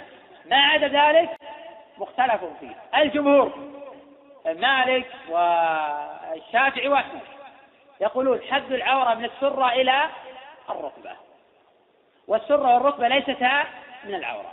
الإمام أبو حنيفة يقول حد العورة من السرة إلى الركبة ويدخل الركبة في العورة دون السرة. هذا لا إشكال فيه لأن النبي قال احفظ عورتك إلا من زوجتك أو ما ملكت يمينك حديث بن حكيم عن جد عن أبي عن جده. فلا إشكال أن الرجل يجوز أن يكشف عورته عند زوجته ولكن التستر قالوا أفضل أيضا حتى عند الزوج يضع إزارا على عورته. أما اغتسال النبي صلى الله عليه وسلم مع عائشة فلم يثبت أنها كانت كاشفة عن عورتها وأنه كان كاشفا عن عورته؟ فلعل كل منهم قد العورة المغلظة بإزار واتقاه ابن حبان قال ابن حبان عنه ثقة أو الإمام ابن حبان رحمه الله أورد في ثقاته لأن بعض الناس لا يفرق بين ما رواه ابن حبان في ثقاته أو أورده ابن حبان في ثقاته وبين من وثقه ابن حبان. فإذا قال الإمام ابن حبان عن راوي بأنه ثقة نص على توثيقه فهو بمنزلة الأكابر كأحمد بن حنبل فهو مثلهم إن لم يكن وإلا فدونهم بمرتبة يسيرة وبمنزلة البخاري وأبي زرعة وجماعة من أكابر أهل العلم. أما مجرد إيراد الراوي الراوي في الثقات فابن حبان رحمه تعالى يورد بعض الرواة في الثقات ويضعفهم في كتاب المجروحين وتارة يورد الراوي في ثقاته وهو غير معروف مطلقا. والعلماء أنكروا حديثه. وتارة يورد الراوي في ثقاته وقد وثق في موطن آخر. فلا اعتماد على ما يورده في ثقاته. إنما الاعتماد على ما يوثقه. فينبغي أن نفرق لأن بعض الناس تلاحظ في بعض التخريجات وبعض الكتب المتأخرة يقال وثقه ابن حبان. وفيه نظر ما أورد ابن حبان لا ينبغي أن نقول وثقه نقول أورد ابن حبان في ثقاته. لما نعلم من دراسة هذا الكتاب أن هذا يختلف عن توثيق ابن حبان. فإن ابن حبان شديد في الجرح. فحينئذ لا يمكن يوثق الراوي الذي هو غير معروف. فينبغي أن نفرق. الخلاصة أن نفرق بين ما وثق ونص على توثيقه وبين ما أورده في الثقات نعم. حديث ميمونة وعائشة حينما تسبقون النبي صلى الله عليه وسلم فقد بصق بيمينه على شماله ثم غسل فرجه ثم فعل كذا وكذا أليس في دلال حديث ميمونة في الصحيحين. حين ذكرت غسل النبي صلى الله عليه وسلم وذكرت أنه بدأ بفرجه ليس هذا الخبر صريحا. في كون النبي صلى الله عليه وسلم أبرز فرج فرجه عند زوجته مع أنه جائز.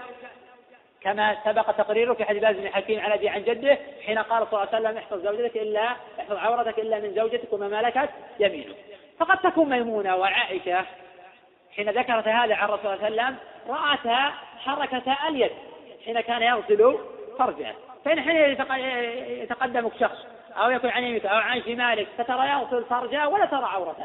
لكن ترى الحركة أنه قد غسل فرجه يعني ليس في دلالة واضحة وقوية على أن ميمونة قد رأت فرج النبي صلى الله عليه وسلم مع أن هذا غير بعيد وغير منكر لكن الرواية هذه غير صريحة. فأن الإنسان قد يرى حركة الرجل وأنه قد غسل فرجه ثم بعد ذلك آه، شرع في الوضوء ثم غسل رأسه ثم اغتسل. اي نعم. قد يكون أنه حك يده بالجدار. هذا قرينة على أنها قصدت أنه غسل مع علق بالفرج. وأنا لا أنكر أن تكون ميمونه قد رات النبي صلى الله عليه وسلم. أقول إن هذه الرواية غير صحيحة. فإن الإنسان يرى حركات الرجل وأنه قد غسل فرجه فإذا فرك يده بالأرض أو بالجدار أو آه، فرك يده بيده الأخرى علم أنه قد أزال ما علق ذكر. أو قد تكون ميمونه تعلم أن هذا من شأن النبي صلى الله عليه وسلم. فحين وقعت يد النبي صلى الله عليه وسلم على الفرد علمت أن هذا كان من شأنه ومن دابه فحكت ما هي تعلم وتتصوره من شأن النبي صلى الله عليه وسلم. نعم هذا حديث مشهور حديث عائشة ما رأيت فرج رسول الله صلى الله عليه وسلم قط. والحديث رواه آه، الإمام أحمد وابن ماجه. وقد جاء برواية ما رأيته من النبي صلى الله عليه وسلم ولا رآه مني. والخبر جاء من طريق موسى بن عبد الله بن يزيد الخطمي عن مولى لعائشة وقيل مولاه لعائشة عن عائشة بلفظ ما رأيت فرج رسول الله صلى الله عليه وسلم والحديث معلول فإن مولى عائشة أو مولاة عائشة على القول الآخر غير معروفة على أن في هذا الإسناد اختلافا فقد جاء من رواية الثوري عن محمد بن شحادة عن قتادة عن أنس عن عائشة. قالت ما رأيت عورة رسول الله صلى الله عليه وسلم قط. والحديث رواه الطبراني وفي الظاهر في المعجم الصغير وأبو نعيم وجماعة. وقد قال غير واحد بأنه قد تفرد به بركة ابن محمد الذي رواه عن يوسف ابن أسباط عن الثوري. وبركة محمد هذا كذاب. قيل وضاع نعم قد سبق الكلام عن هذا من حديث عائشة في الصحيحين قال كنت أغتسل أنا والنبي صلى الله عليه وسلم من إناء واحد. فبعض أهل العلم استدل به على جواز نظر الرجل إلى عورة امرأته وكذا العكس وهذا الحكم لا إشكال فيه الجواز لا إشكال فيه. لحديث بن حكيم عن جده أن النبي صلى الله عليه وسلم قال احفظ عورتك إلا من زوجتك وممسك ولكن هل هذا الأمر وقع؟ أي أن إحدى زوجات النبي صلى الله عليه وسلم رأت عورة النبي صلى الله عليه وسلم؟ هنا يقع الكلام. فأقول أن حديث عائشة وكذلك حديث ميمونة الذي تحدثنا عنه فيما قبل ليس صريحا. لا حديث عائشة ولا حديث ميمونة في كون إحدى زوجات النبي صلى الله عليه وسلم رأت عورته يفهم أنه هذا واضح. والجواز هذا لا إشكال فيه. إنما الحديث هل وقع أو ما وقع؟ هنا الذي يقول أنه لم يثبت في ذلك شيء. بسم الله الرحمن الرحيم. السلام عليكم ورحمة الله وبركاته وبعد. فهذا الدرس من إلقاء فضيلة الشيخ سليمان بن ناصر العلوان حفظه الله تعالى. وموضوع هذا الدرس شرح كتاب الطهارة من جامع أبي عيسى الترمذي رحمه الله. الدرس الحادي عشر باب في كراهية الاستنجاء باليمين. وكان إلقاء هذا الدرس في اليوم السابع عشر من شهر رجب من عام 1421 الحمد لله رب العالمين وصلى الله وسلم وبارك على عبده ورسوله نبينا محمد وعلى آله وصحبه أجمعين. قال الإمام الحافظ أبو عيسى الترمذي رحمه الله تعالى في سننه باب في كراهة الاستنجاء باليمين. حدثنا محمد بن أبي عمر المكي قال حدثنا سفيان بن عيينة عن معمر عن يحيى بن أبي كثير عن عبد الله بن أبي قتادة عن أبيه أن النبي صلى الله عليه وسلم نهى أن يمس الرجل ذكره بيمينه. وفي الباب عن عائشة وسلمان وأبي هريرة وسهل بن حنيف قال أبو عيسى هذا حديث حسن صحيح. وأبو قتادة اسمه الحارث بن ربعي. والعمل على هذا عند أهل العلم كره الاستنجاء باليمين. بسم الله الرحمن الرحيم. قال الإمام أبو عيسى الترمذي رحمه الله تعالى باب في كراهة الاستنجاء باليمين. باب تقدم له نظائر وأنه خبر لمبتدأ محذوف تقديره هذا باب في كراهة. الكراهة هنا للتنزيه على رأي أكثر أهل العلم وعند الظاهرية وطائفة من أصحاب الإمام أحمد أن الكراهة للتحريم وسيأتي إن شاء الله تحقيق ذلك وبيان الراجح ومأخذ كل فريق. الاستنجاء هو إزالة النجو أي قطع الغائط. وإزالة النجاسات. قوله باليمين لأن اليمين للأشياء المكرمة كالطهارة والأكل والشرب ونحو ذلك. فقد كانت يد رسول الله صلى الله عليه وسلم اليمنى لطهوره وطعامه وكانت يده اليسرى لخلائه وما كان من أذى.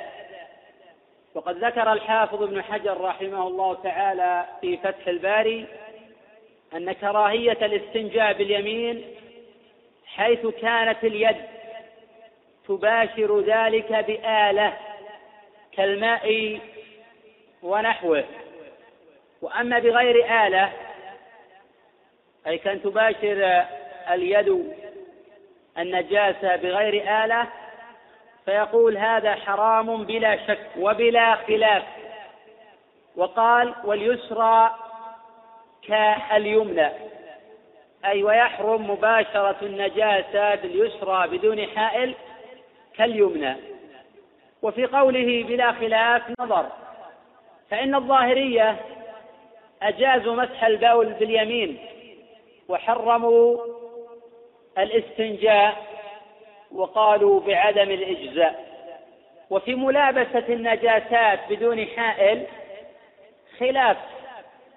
فقد منعه الأكثر ويمكن أن يستدل لهذا بما جاء في صحيح الإمام مسلم حديث علقمة بن مرثد عن سليمان بن بريدة عن أبيه أن النبي صلى الله عليه وسلم قال من لعب بالنردشير فكأنما غمس يده في شحم خنزير أو دمه. وقد بوب على هذا الحديث النووي باب تحريم اللعب بالنردشير. مع أن لفظ الحديث لم يأتي بالتحريم وإنما قال من لعب بالنردشير فكأنما غمس يده في شحم خنزير ودمه فكأنه فهم أن غمس اليد بالنجاسة محرم لأن دم الخنزير نجس وشحمه ولحمه نجس. فاستفيد من هذا الحديث تحريم اللعب بالنردشير كما هو رأي الجمهور ويستفاد من ذلك تحريم انغماس اليد في النجاسات. وإلا لم يكن لتحريم النردشير أو لم يكن في تحريم النردشير دليل. أما الظاهرية فهم يجوزون لمس النجاسة بدون حائل. والمقصود أن هذا الباب معقود. لبيان كراهة الاستنجاء باليمين أي حيث كانت اليد تباشر ذلك بآلة.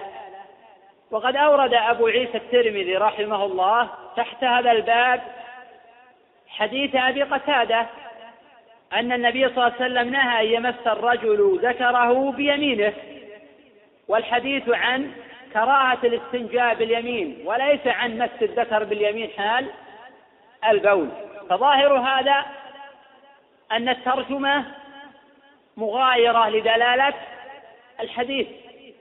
أن الترجمة مغايرة لدلالة الحديث. وإن كانت تتمة الحديث على ما جاء في الصحيحين توافق الترجمة. فقد جاء في الصحيحين من حديث يحيى بن أبي كثير عن عبد الله بن أبي قتادة عن أبيه أن النبي صلى الله عليه وسلم قال إذا بال أحدكم فلا يأخذن ذكره بيمينه ولا يستنجي بيمينه. وهذا الشاهد. وقد ترجم البخاري رحمه الله لهذا الحديث في كتاب الطهارة بترجمتين فقال في الأولى باب النهي عن الاستنجاء باليمين. وقال في الثانية باب لا يمسك ذكره بيمينه إذا بال. ويمكن أن يوجه كلام أبي عيسى على أحد أمرين. الأول أنه قصد بالترجمة تتمة الحديث وأنا أستبعد هذا. فلا يمكن أن يذكر غير الشاهد ويهمل الشاهد. الأمر الثاني وهو أقوى أنه إذا نهي عن مس الذكر باليمين حال البول فلأن ينهى عن الاستنجاء باليمين من باب أولى. ومع هذا أقول بما أنه هناك رواية صريحة في الباب كان الأولى ذكرها ولا سيما أنه أشار إلى جملة من الأحاديث الواردة في الباب وذلك في قوله وفي الباب عن عائشة وسلمان وأبي هريرة وهي دالة على ما عقدت له الترجمة. قال الإمام أبو عيسى الترمذي رحمه الله تعالى حدثنا محمد ابن أبي عمر المكي. محمد هذا هو ابن يحيى. روى عن بشر ابن السري في مسلم وعن عبد الرزاق في صحيح مسلم والدراوردي في صحيح مسلم أيضا. وعن عبد الوهاب الثقفي وفضيل بن عياض وجماعة. وعنه الإمام مسلم والترمذي وابن ماجه وزكريا السجزي وهلال الرقطي وأبو زرعة الرازي والدمشقي وأبو حاتم. وقد سئل الإمام أحمد رحمه الله عمن نكتب. فقال أما بمكة فابن أبي عمر. وقال أيضا كان رجلا صالحا وكانت به غفلة.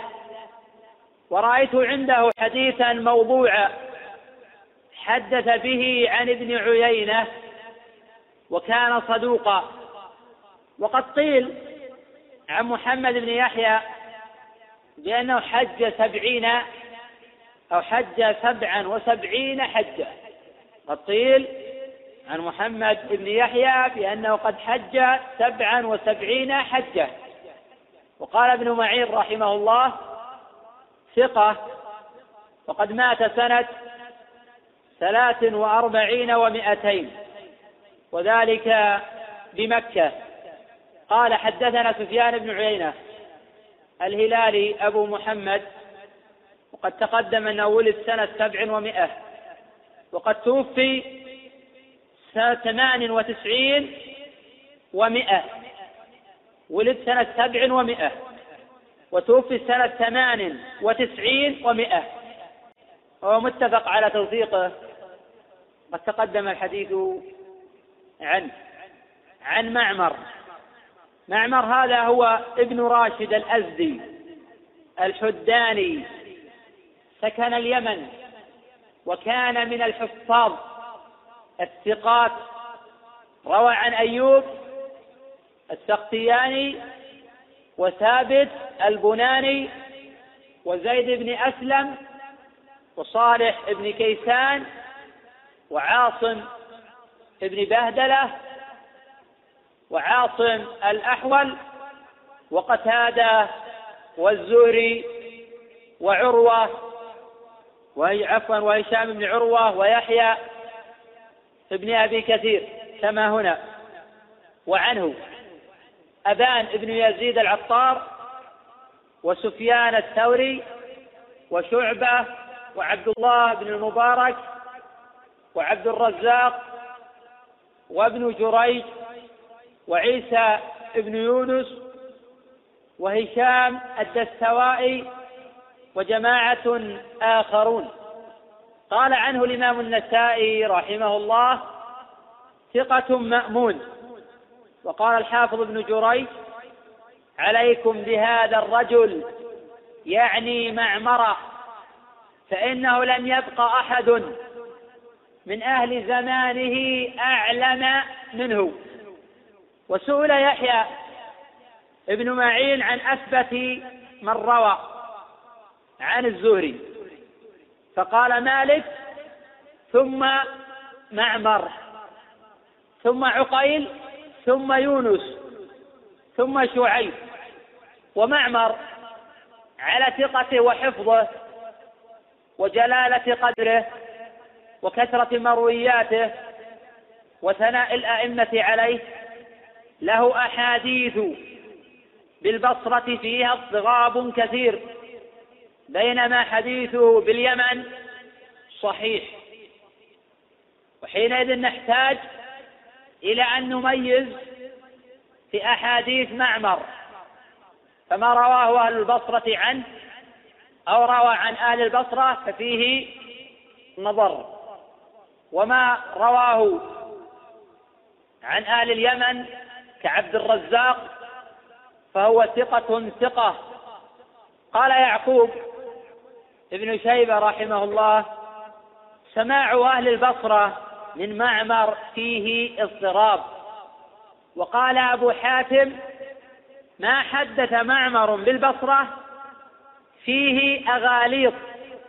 وقال يحيى حديث معمر عن ثابت وعاصم ابن أبي النجود وهشام بن عروة وهذا الضرب مضطرب كثير الأوهام ومما اضطرب فيه واختلف فيه على معمر أي ما اختلف فيه معمر حين روى باليمن وحين روى الحديث بالبصرة. الحديث المشهور أن النبي أن النبي صلى الله عليه وسلم كوى أسعد ابن زرارة من الشوكة. رواه معمر باليمن عن الزهري. روى معمر باليمن عن الزهري. عن أبي أمامة ابن سهل مرسلا. ورواه بالبصرة عن الزهري عن أنس على الخطأ. ولهذا قال أبو حاتم الصحيح إرساله. وقال أخطأ فيه معمر. فلهذا من سمع من معمر باليمن فهو أصح ممن سمع منه بالبصرة. وأوثق الناس في معمر عبد الرزاق صاحب المصنف. قاله الإمام أحمد رحمه الله. وعن الإمام أحمد قال ابن المبارك. بينما قال الدار قطني رحمه الله أثبت أصحاب معمر هشام بن يوسف وابن المبارك. فقال يعقوب بن شيبة عبد الرزاق متثبت في معمر. جيد الإتقان. ومعمر عن ثابت البناني ضعيف على رأي يحيى بن معين. فقد توفي معمر سنة ثلاث وخمسين ومائة قاله خليفة بن خياط وأبو عبيد القاسم بن سلام عن يحيى بن أبي كثير الطائي مولاهم وقد اختلف في اسم أبي كثير. فقيل صالح وقيل يسار وقيل دينار وقيل غير ذلك وهو تابعي أي يحيى ابن أبي كثير تابعي له رؤيا عن أنس ورواية غير أنه لم يسمع منه وروى عن جابر ولم يسمع منه. وعن أبي أمامة وفي روايته نظر وروى عن عبد الرحمن بن عمرو الأوزاعي وهو أصغر منه. وعن عروة بن الزبير ولم يسمع منه. وعن أبي سلمة بن عبد الرحمن وأبي قلابة الجرمي وعنه أيوب ابن أبي تميمة السختياني وأبان العطار وحسين المعلم وعلي بن المبارك وهشام الدستوائي وهمام ابن يحيى. قيل للإمام أحمد رحمه الله أيما أحب إليك في حديث يحيى أي ابن أبي كثير قال هشام أحب إلي. قيل فحسين المعلم وحرب بن شداد وشيبان. قال هؤلاء ثقات وقدم هشاما الدستوائي في يحيى. وقال أبو حاتم رحمه الله سألت علي بن المديني من أثبت أصحاب يحيى ابن أبي كثير؟ قال هشام أي الدستوائي قلت ثم من؟ قال الأوزاعي وحجاج الصواف وحسين المعلم. وقال الإمام أحمد الأوزاعي كان لا يقيم حديث يحيى ابن أبي كثير ولم يكن عنده كتاب إنما كان يحدث به من حفظه ويروي عن يحيى عن أبي قلابة عن أبي المهاجر وإنما هو أبو المهلب. أي أن الأوزاعي أخطأ في ذلك. وذكر للإمام أحمد حديث الأوزاعي عن يحيى عن أبي سلمة عن أبي هريرة قال قالوا يا رسول الله متى وجبت لك النبوة؟ قال وآدم بين الروح والجسد. وهذا الحديث موجود عند الترمذي وقد صححه أبو عيسى. فأنكر هذا الإمام أحمد وقال هذا من خطأ الأوزاعي وقد ذكر يحيى القطان وأحمد والبخاري وجماعة أن عكرمة ابن عمار اليمامي مضطرب الحديث في يحيى ولم يكن عنده كتاب. وإن كان عكرمة ابن عمار ثقة ولكنه في يحيى لا يصح حديثه ويروي على الغلط ولا أطيل بيحيى. فيحيى ابن أبي كثير إمام ثقة. قال أيوب ما أعلم أحدا بعد الزهري؟ أعلم. بحديث أهل المدينة من يحيى ابن أبي كثير. وهذه شهادة من إمام. وقال وكان شعبة يقدم يحيى على الزهري. وقال أحمد يحيى ابن أبي كثير من أثبت الناس. وإنما يعد مع الزهري ويحيى ابن سعيد.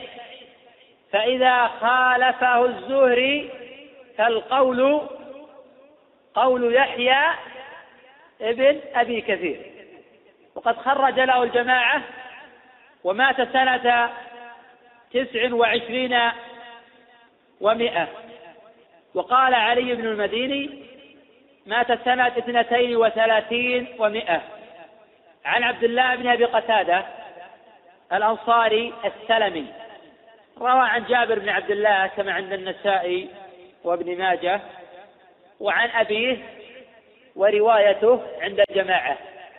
وروى عنه زيد ابن أسلم وأبو حازم سلمة ابن دينار وعثمان ابن عبد الله ابن موهب. قال عنه النسائي ثقة. وقال ابن سعد كانت ثقة قليل الحديث. وقد مات سنة خمس وتسعين عن أبيه. وهو أبو قتادة فارس رسول الله صلى الله عليه وسلم. شهد أحدا والحديبية. واسمه الحارث ابن ربعي على المشهور. وقيل اسمه النعمان. وقيل عمرو.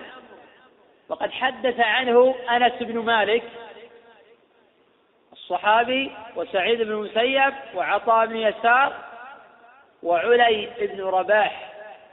وقد توفي أبو قتادة سنة أربع وخمسين.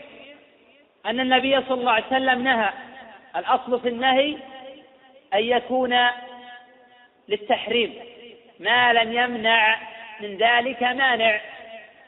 كأحاديث أخرى تفيد أن النهي للتنزيه أو كعمل الصحابة أو كإجماع منعقد. كما أن الأصل في الأمر كما أن الأصل في الأمر؟ الوجوب. ما لم يمنع من ذلك مانع فيفيد الأمر حينئذ الاستحباب. قوله أن يمس الرجل ذكر بيمينه. وفي رواية همام عن يحيى بن أبي كثير وهو يقول روى ذلك مسلم في صحيحه ويجب في هذا الموضع حمل المطلق على المقيد لأن مخرج الحديث واحد. وقد قال في المراقي وحمل مطلق على ذاك وجب إن فيهما اتحد حكم والسبب. وحين يتحد مخرج الحديث يجب حينئذ حمل المطلق على المقيد. فالنهي عن مس الذكر باليمين أي حال البول. أي حال البول وهو رأي أكثر العلماء. وقد كره بعض الفقهاء مس الذكر باليمين مطلقا وقالوا إذا نهي عن مس الذكر باليمين حال البول وقت الحاجة فلا أن ينهى عن مس الذكر باليمين بدون حاجة من باب أولى. وفيه نظر لأن الحاجة لا تختص بالبول. ولأن النهي عن مس الذكر من أجل البول لا من أجل غيره. فعلم اختصاص الحكم في وقت البول دون غيره. تقدم الحديث عن الشاهد للترجمة. فإن أبا عيسى رحمه الله أورد النهي عن مس الذكر باليمين. وقد ترجم باب في كراهية الاستنجاء باليمين. وكأن هذا من باب الأولوية مع أنه قد تقدم في الصحيحين أن النبي صلى الله عليه وسلم قال إذا بال أحدكم فلا يأخذن ذكره بيمينه ولا يستنجي بيمينه. وهل النهي هنا للتنزيه أم للتحريم؟ قولان للعلماء. بعد الإجماع المنعقد على النهي عن الاستنجاء باليمين. يبقى هل هذا النهي للتحريم أم للتنزيه؟ القول الأول أن النهي للتنزيه وهذا رأي الجمهور. وقد أشار إلى هذا أبو عيسى رحمه الله في آخر الباب حين قال والعمل على هذا عند أهل العلم أي عند أكثر أهل العلم. كرهوا الاستنجاء باليمين وكراهته هنا للتنزيه قالوا لأن ذلك أدب من الآداب. الصارف عن النهي الصارف للنهي عن التحريم أن هذا أدب من الآداب. غير أنهم لا يضطردون في هذا فطوائف منهم يحرمون الشرب قائما. مع أن النهي من الآداب وطوائف منهم كما سبق يحرمون استقبال القبلة في الفضاء والبنيان. وطوائف أخرى يحرمون استقبال القبلة في الفضاء دون البنيان. وهذا كله أدب. من الآداب. فيلزم طرد القاعدة حتى في الأكل في الشمال. يلزم من ذلك طرد القاعدة وأن الأكل بالشمال مكروه. لأنه أدب من الآداب.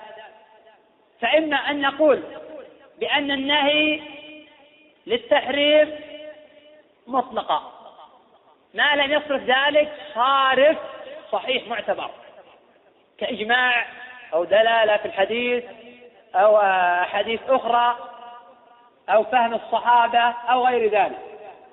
وإما أن نقول بأن النهي في الآداب للتنزيه مطلقة لأنه لم ينعقد إجماع في أن النهي هنا للتنزيه حتى نقول لعل الصارف هو الأدب. في من قال بالتحريم؟ من فقهاء الحنابلة والظاهرية. بل بالغ الإمام ابن حزم رحمه الله تعالى وقال ولا يجزئ الاستنجاء باليمين مع قوله بالتحريم. وهذا أيضا قول بعض فقهاء الشافعية كما هو قول بعض فقهاء الحنابلة. إذا في المسألة قولان القول بالتنزيه وهذا رأي الجمهور وقول بالتحريم وهو قول الظاهرية وبعض فقهاء الحنابلة والشافعية. والصحيح القول بالتحريم لأنه الأصل. فلا نخرج عن الأصل بدون دليل. لو جاءت رواية أن النبي صلى الله عليه وسلم استنجى باليمين لفهمنا أن النهي للتنزيه. غير أنه لم يثبت في ذلك شيء لا عن النبي صلى الله عليه وسلم. ولا عن الصحابة ولا عن التابعين ولم ينعقد إجماع على كراهية التنزيه إذا نبقى على الأصل حتى لا نخرم القاعدة وحتى لا نلتزم بالقول بكراهية الأكل بالشمال. لأن الصحيح من أقوال الفقهاء تحريم الأكل بالشمال. لحديث سلام الوفا صحيح مسلم. وإن كان رأي طائفة من أهل العلم أنه مكروه كراهة تنزيه مع قوة الأحاديث الدالة على وجوب الأكل باليمين. كقوله صلى الله عليه وسلم يا غلام سم الله وكل بيمينك وكل مما يليك. ولأن النبي صلى الله عليه وسلم قال الرجل كل بيمينك الذي يأكل بشماله قال لا أستطيع. قال لا استطعت فشلت يده. وهذا الحكم ما يترتب إلا على فعل أمر محرم. لا يترتب على فعل أمر مكروه. وحتى لا نلتزم أيضا. القول بكل ما يرد علينا مما نهى عنه النبي صلى الله عليه وسلم من الآداب نقول حينئذ بأنه للتنزيه بدون دليل. نهى رسول الله صلى الله عليه وسلم عن الشرب قائما. نقول بأن النهي للتنزيه لورود أدلة أخرى أن النبي صلى الله عليه وسلم شرب قائما. النبي صلى الله عليه وسلم كما تقدم في حديث أبي أيوب صحيحين لا تستقبل القبلة بغائط ولا بول. قلنا بالتفريق بين الفضاء والبنيان لأدلة أخرى كحديث ابن عمر في الصحيحين. قال في المراقي وربما يفعل للمكروه مبينا أنه للتنزيه فصار في حقه من القرب كالنهي يشرب من فم القرب. قال أبو عيسى رحمه الله تعالى وفي الباب عن عائشة رواه أبو داود هذا من طريق أبي معشر عن إبراهيم النخعي عن عائشة قالت كانت يد رسول الله صلى الله عليه وسلم اليمنى لطهوره وطعامه وكانت يده اليسرى لخلائه وما كان من أذى. رواه من طريق أي أيوة ورواه أبو داود أيضا من طريق أبي معشر عن إبراهيم عن الأسود عن عائشة. فالإسناد الأول منقطع إبراهيم النخعي لم يسمع من عائشة. وجاء من طريق أبي معشر عن إبراهيم عن الأسود عن عائشة وفيه نظر. قال وعن سلمان. حديث سلمان الفارسي رواه مسلم في صحيحه. وعن أبي هريرة أي وفي الباب عن أبي هريرة رواه أبو داود وابن ماجه وقد تفرد به ابن عجلان في ذكر الشاهد في سياق الحديث الترجمة. وأصل الحديث في صحيح الإمام مسلم.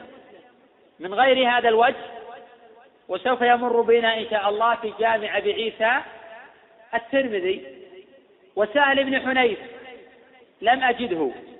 لم أجد لسهل بن حنيف حديثا في هذا الباب. قال أبو عيسى رحمه الله هذا حديث حسن صحيح أي حديث أبي قتادة. وقد رواه البخاري من طريق هشام الدستوائي ومن طريق الأوزاعي كلاهما عن يحيى ابن أبي كثير.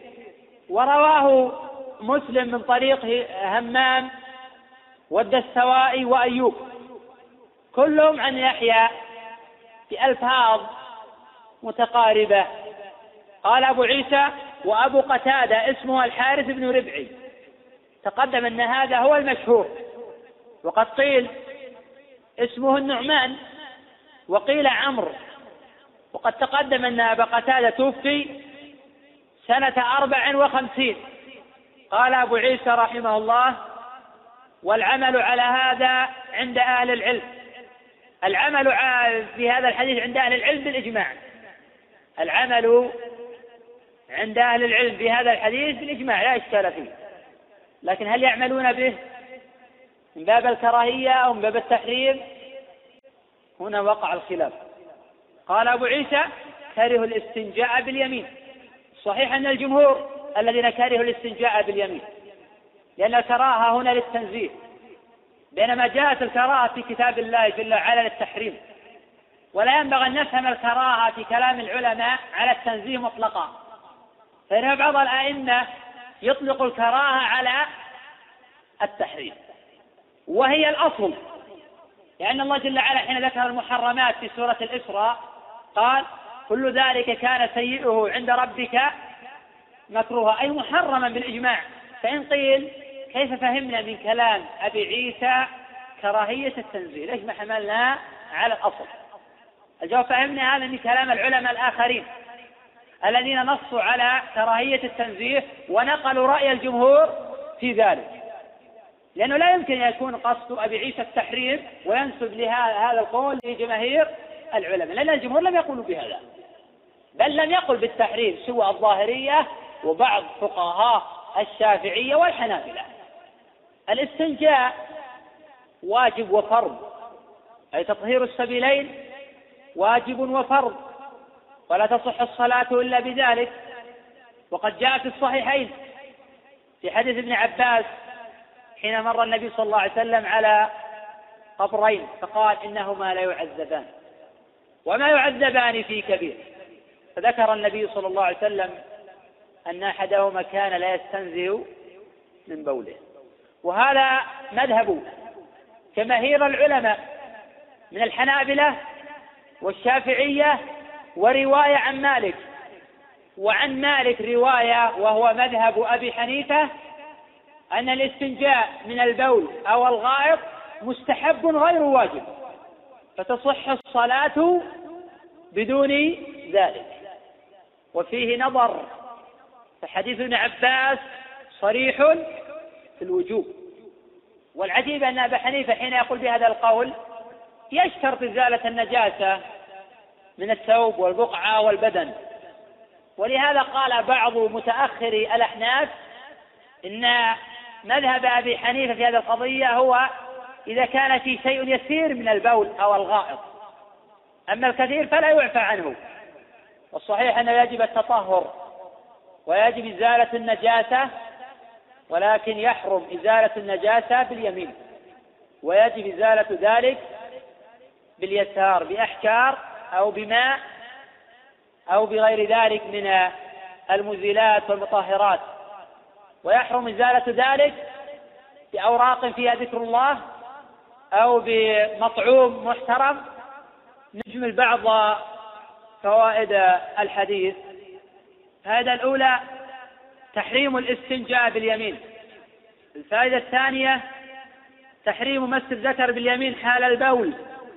الفائدة الثالثة جواز مس الذكر باليمين دون البول. الفائدة الرابعة أن كراهية أو تحريم الاستنجاء باليمين حيث كانت اليد تباشر ذلك بآلة ونحوها. وأما إذا كان بغير آلة فأكثر أهل العلم على التحريم. وقد تقدم حكم مباشرة النجاسات بدون حاجة. ومن فوائد الحديث أن الأصل في النهي التحريم ولا يجوز صرف ذلك بدون دليل. ومن الفوائد أنه يجب طرد القاعدة في كل المنهيات. ومن الفوائد تكريم اليمين على الشمال. وقد قيل إن الحكمة في ذلك لما كانت اليد اليمنى للطعام فلو باشر بها النجسات لخشي أن يستقبل الطعام إذا أراد أن يأكل. فنزلت اليمين لهذا. وقيل لما كانت اليمين للطهور والطعام نزهت عن ملابسة النجاسات واقتصر في ذلك على اليسرى. وهذه مجرد تعليلات قد يرد عليها جواز التسبيح باليسار بل مشروعية التسبيح باليسار عند بعض الفقهاء.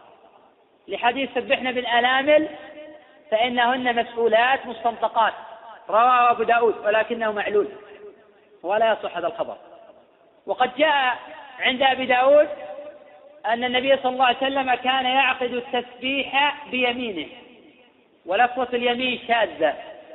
والمحفوظ في هذا الخبر ما جاء من طرق عن عسام بن علي عن الأعمش عن عطاء بن السائب عن أبيه عن عبد الله بن عمرو بن العاص قال رأيت النبي صلى الله عليه وسلم يعقد التسبيح في يده ويحتمل تقديم اليمنى لأدلة أخرى منها ما جاء في الصحيحين من حديث أشعث بن أبي الشعثة عن أبي عن مسروق عن عائشة رضي الله عنها قالت كان رسول الله صلى الله عليه وسلم يعجبه التيامن في تنعله وترجله وطهوره وفي شأنه كله. شأنه شأن نكرة أضيفت إلى معرفة فاكتسبت العموم ما لم يثبت التخصيص. كما خص باليسار كالاستنجاء باليسار نثبت خصوصيته وما كان في معناه وما كان في معناه. وما لم يثبت التخصيص فنبقى على الأصل أن الأصل باليمين. ومن فوائد الحديث المستنبطة أن النهي عن الاستنجاء باليمين عام للذكر والأنثى. ومن فوائده أنه يشمل القبل والدبر على رأي أكثر الفقهاء. لأن الإنسان يمس الرجل ذكره بيمينه ويبول. كذلك ينهى أن يمس دبره ولا سيما إذا عللنا بخشية ملابسة النجاسة. ولا سيما إذا عللنا بخشية ملابسة النجاسة. ومن فوائد الحديث شمولية الشريعة حيث أتت ببيان كل صغيرة وكبيرة. قال تعالى ما فرطنا في الكتاب من شيء. والله أعلم. مد اليد من المفصل يكون نعم. عظم لها مكفوح ما يلي لخنصره الكسوع والرسغ ما وسط. نعم. رواية رؤية ولم يسمع. أي نعم. له رواية. له رواية. وقلنا لم يثبت السمع الرواية رواها عن أنس. لم يثبت أنه سمع منه ولكن له رؤية عن أنس. فيعتبر يحيى بن كثير تابعية باعتبار الرؤية وباعتبار الرواية منقطعة. نظيره نظير الأعمش. له رؤية عن أنس ورواية غير أن الرواية لم تثبت فيها انقطاع. يمكن نعلم أن هذا الحديث حدث معمر في البصرة أي نعم يمكن أن نحدد ذلك بدقة هذا الحديث نعم. بهذا الحديث. من كل حديث. نعلم من كل حديث ما حدث به آه، معمر بالبصرة وما حدث به معمر باليمن. فكل رواية لمعمر في الصحيحين فهي مما حدث بها في اليمن. لأن نعم مطلقا نعم. لأن البخاري رحمه الله تعالى يرى إعلال بعض أو كثير أو كل مرويات معمر فيما رواه في البصرة. ومروياته باليمن أصح وأضبط. ولأن هؤلاء ليسوا البصريين. فاليقين حاصل هنا أنه لم يروي هذا الحديث بالبصرة. ولم يروي عنه أيضا البصريون. على أن معمرا في هذا الخبر لم يتفرد به. يرد في الصحيحين من طريق معمر. يرد في الصحيحين من طريق معمر. لكن في الرواية الأخرى التي هي خلاف هذا الحديث جاء معمر في الصحيحين فهذا من غير مروياته عن البصريين. أو فيما توبع عليه. ينظر ضروري ينظر هل هو بصري أم غيره. وإذا كان غير بصري غير يمني. نعم. إذا كان غير بصري هو ما يخلط اللي في مرة أهل البصرة فقط. بقي نعم على الأصل في الصحة لأن معمرا ثقة ثبت إمام نعم يحيى بن كثير لم يثبت له سماع من أحد من أصحاب رسول الله صلى الله عليه وسلم. وإن كان بعض العلماء أورد له بعض المرويات كما سبق عن جابر وعن الصحابة لكن في صحتها نظر راجح إرسالها.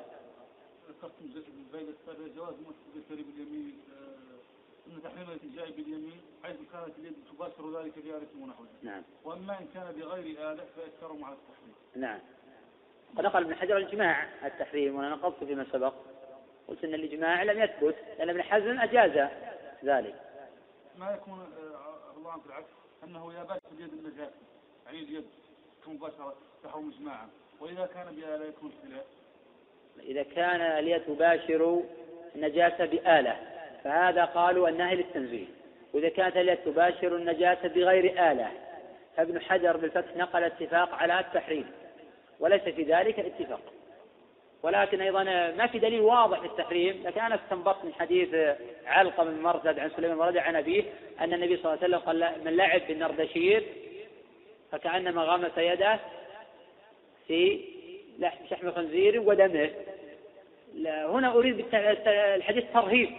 فعلم أن غمس اليد بالنجاسات عظيم وهذا هو اللي فهمه النووي حين بوب على الحديث باب تحريم اللعب بالنردشير والحديث ما جاء في صحيح مسلم بصيغة النهي حتى يفهم التحريم. فعلم أن غمس اليد بالنجاسات ممنوع.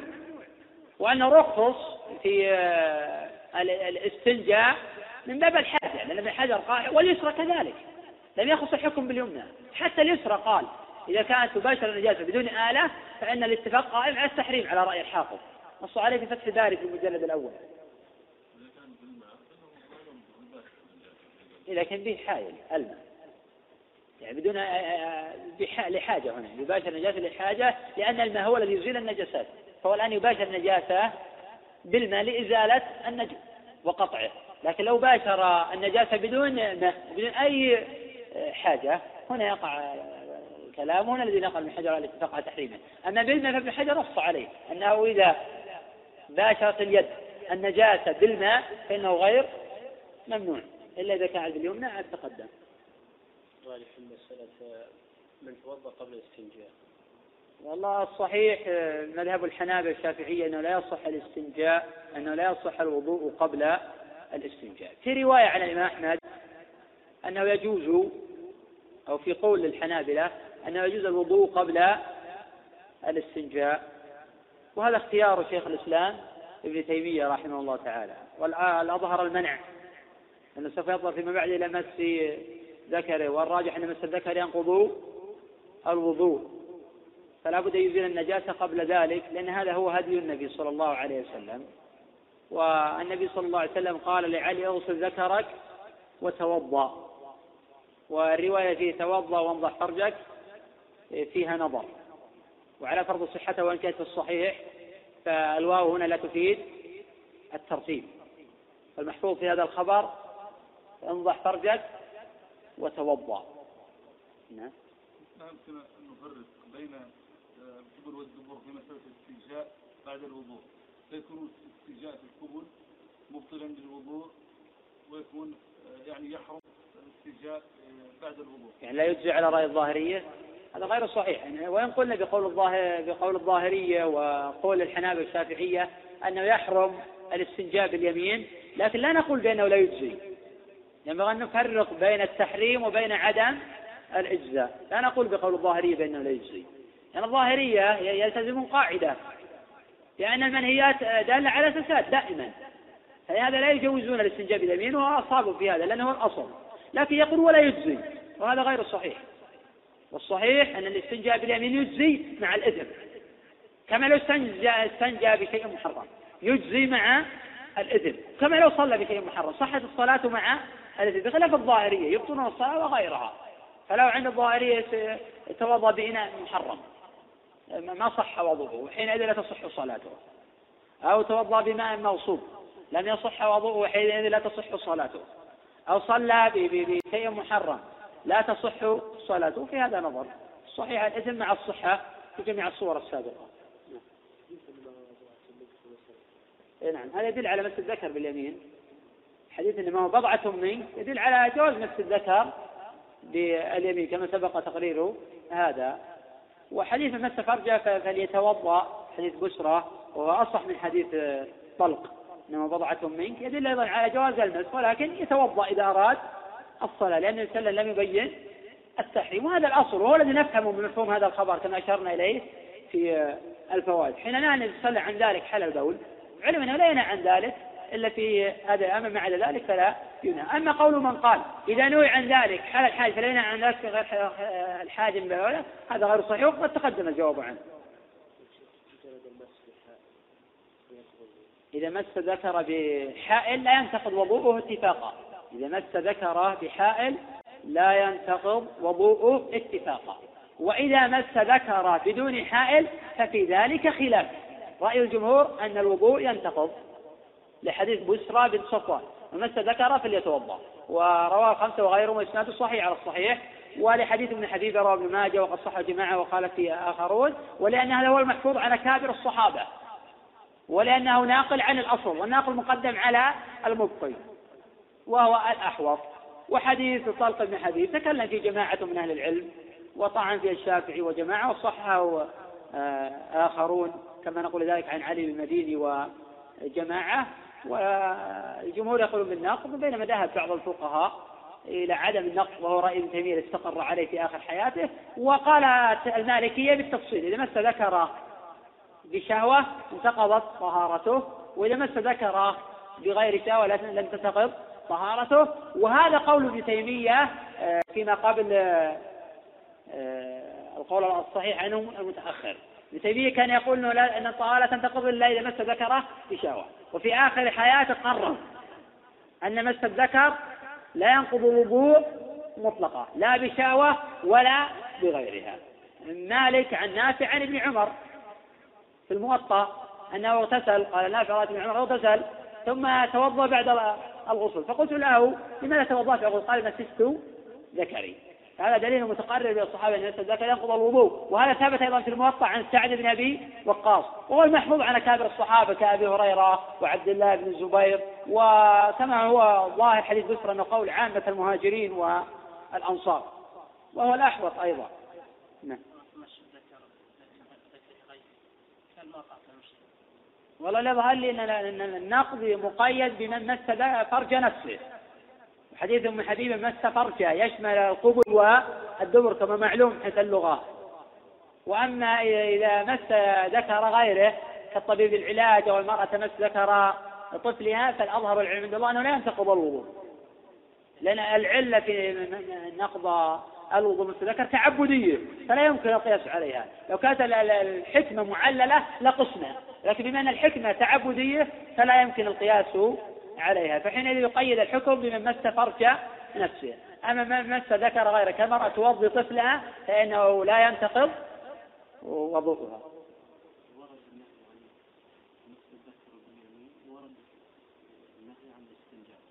اي نعم. حكمان مستقلان وأنا ذكرت ترجمة البخاري. في النهي عن مس الذكر باليمين وفي النهي عن الاستنجاء باليمين. وش... نعم. لا مانع أن يمسك الحجر باليمين. لا مانع إذا يقل النهي معه سوف يأتي إن شاء الله الاستنجاء بالأحجار. نتحدث عن هذه القضية في بابها. لكن لا مانع أن يمسك الحجر باليمين. ويمسك ذكر باليسار ويستنجي باليسار. فحينئذ لا يصدق عليه أنه استنجى باليمين لأن اليمين مجرد ممسكة ولا عمل لها من التحرك. حينئذ يخرج عن هذه القضية إيه نعم. ذكرت في وفاة أبي قتادة صاحب وفارس رسول الله صلى الله عليه وسلم أنه توفي في سنة أربع وخمسين. وصلى عليه علي فكبر سبعا رواه ابن أبي شيبة. وعلي هذا هو ابن أبي طالب. واستدرك هذا القول البيهقي في السنن وقال هذا غلط أي أنه ليس علي بن أبي طالب. باعتبار أن أبا قتادة توفي سنة أربع وخمسين ومعلوم أن علي, أن علي رضي الله عنه قد قتل قبل ذلك بكثير. بينما ذهب جماعة من العلماء إلى أن أبا قتادة قد توفي قبل ذلك بكثير لأنه قد روي من وجوه أن عليا هو الذي صلى على أبي قتادة. كما ذكر ذلك الإمام ابن عبد البر في الاستيعاب وقالوا بأن أبا قتادة قد توفي سنة أربعين. ومن هنا تعقب ابن التركماني البيهقي في قوله السابق هذا غلط فإن أبا قتادة قد تأخر عن علي. وقال إن الحديث رجال ثقات أي الذي أشرنا إليه من سبق عن ابن أبي شيبة آه، من طريق عبد الله بن عمر وكيع قال حدثنا إسماعيل بن خالد عن موسى بن عبد الله بن يزيد أن عليا كبر على أبي قتادة سبعة وهذا الذي قال عنه ابن عبد البر روي من وجوه فيبقى إما أن نقول بأن أبا قتادة توفي أربع وخمسين غير صحيح وأن نرجح بأن أبا قتادة قد توفي سنة أربعين. كما قاله بعض أهل العلم. وإلا أن نقول بأن عليا لم يصلي على أبي قتادة وأن الرواية الموجودة أن عليا صلى عليه غلط ولا سيما أن جمعا من أهل العلم رجحوا أن أبا قتادة قد توفي سنة أربع وخمسين بينما ذهب آخرون إلى تغليط من قال بهذا باعتبار كما هتفنا أن عليا صلى عليه. نعم يراجع هذه المسألة سير أعلام النبلاء في بحث حولها يسير في المجلد الثاني الظاهر من سير أعلام النبلاء وفيها ابن التركماني على كلام البيهقي السنة الكبرى المجلد الرابع حين ساق هذا الأثر أن علي كبر على قتادة سبعة وقال البيهقي هذا غلط فإن قتادة تأخر عن علي تعقب ابن التركماني وأن نقول بأنه توفي سنة 54 غير صحيح لأنه هو توفي قبل ذلك بكثير كما قيل سنة 40 فعليه صلى عليه علي بن رضي الله عنه وكبر عليه أربعة. وأرى أن القضية له بحثت أكثر من هذا لكان أولى. تبحث أكثر. والله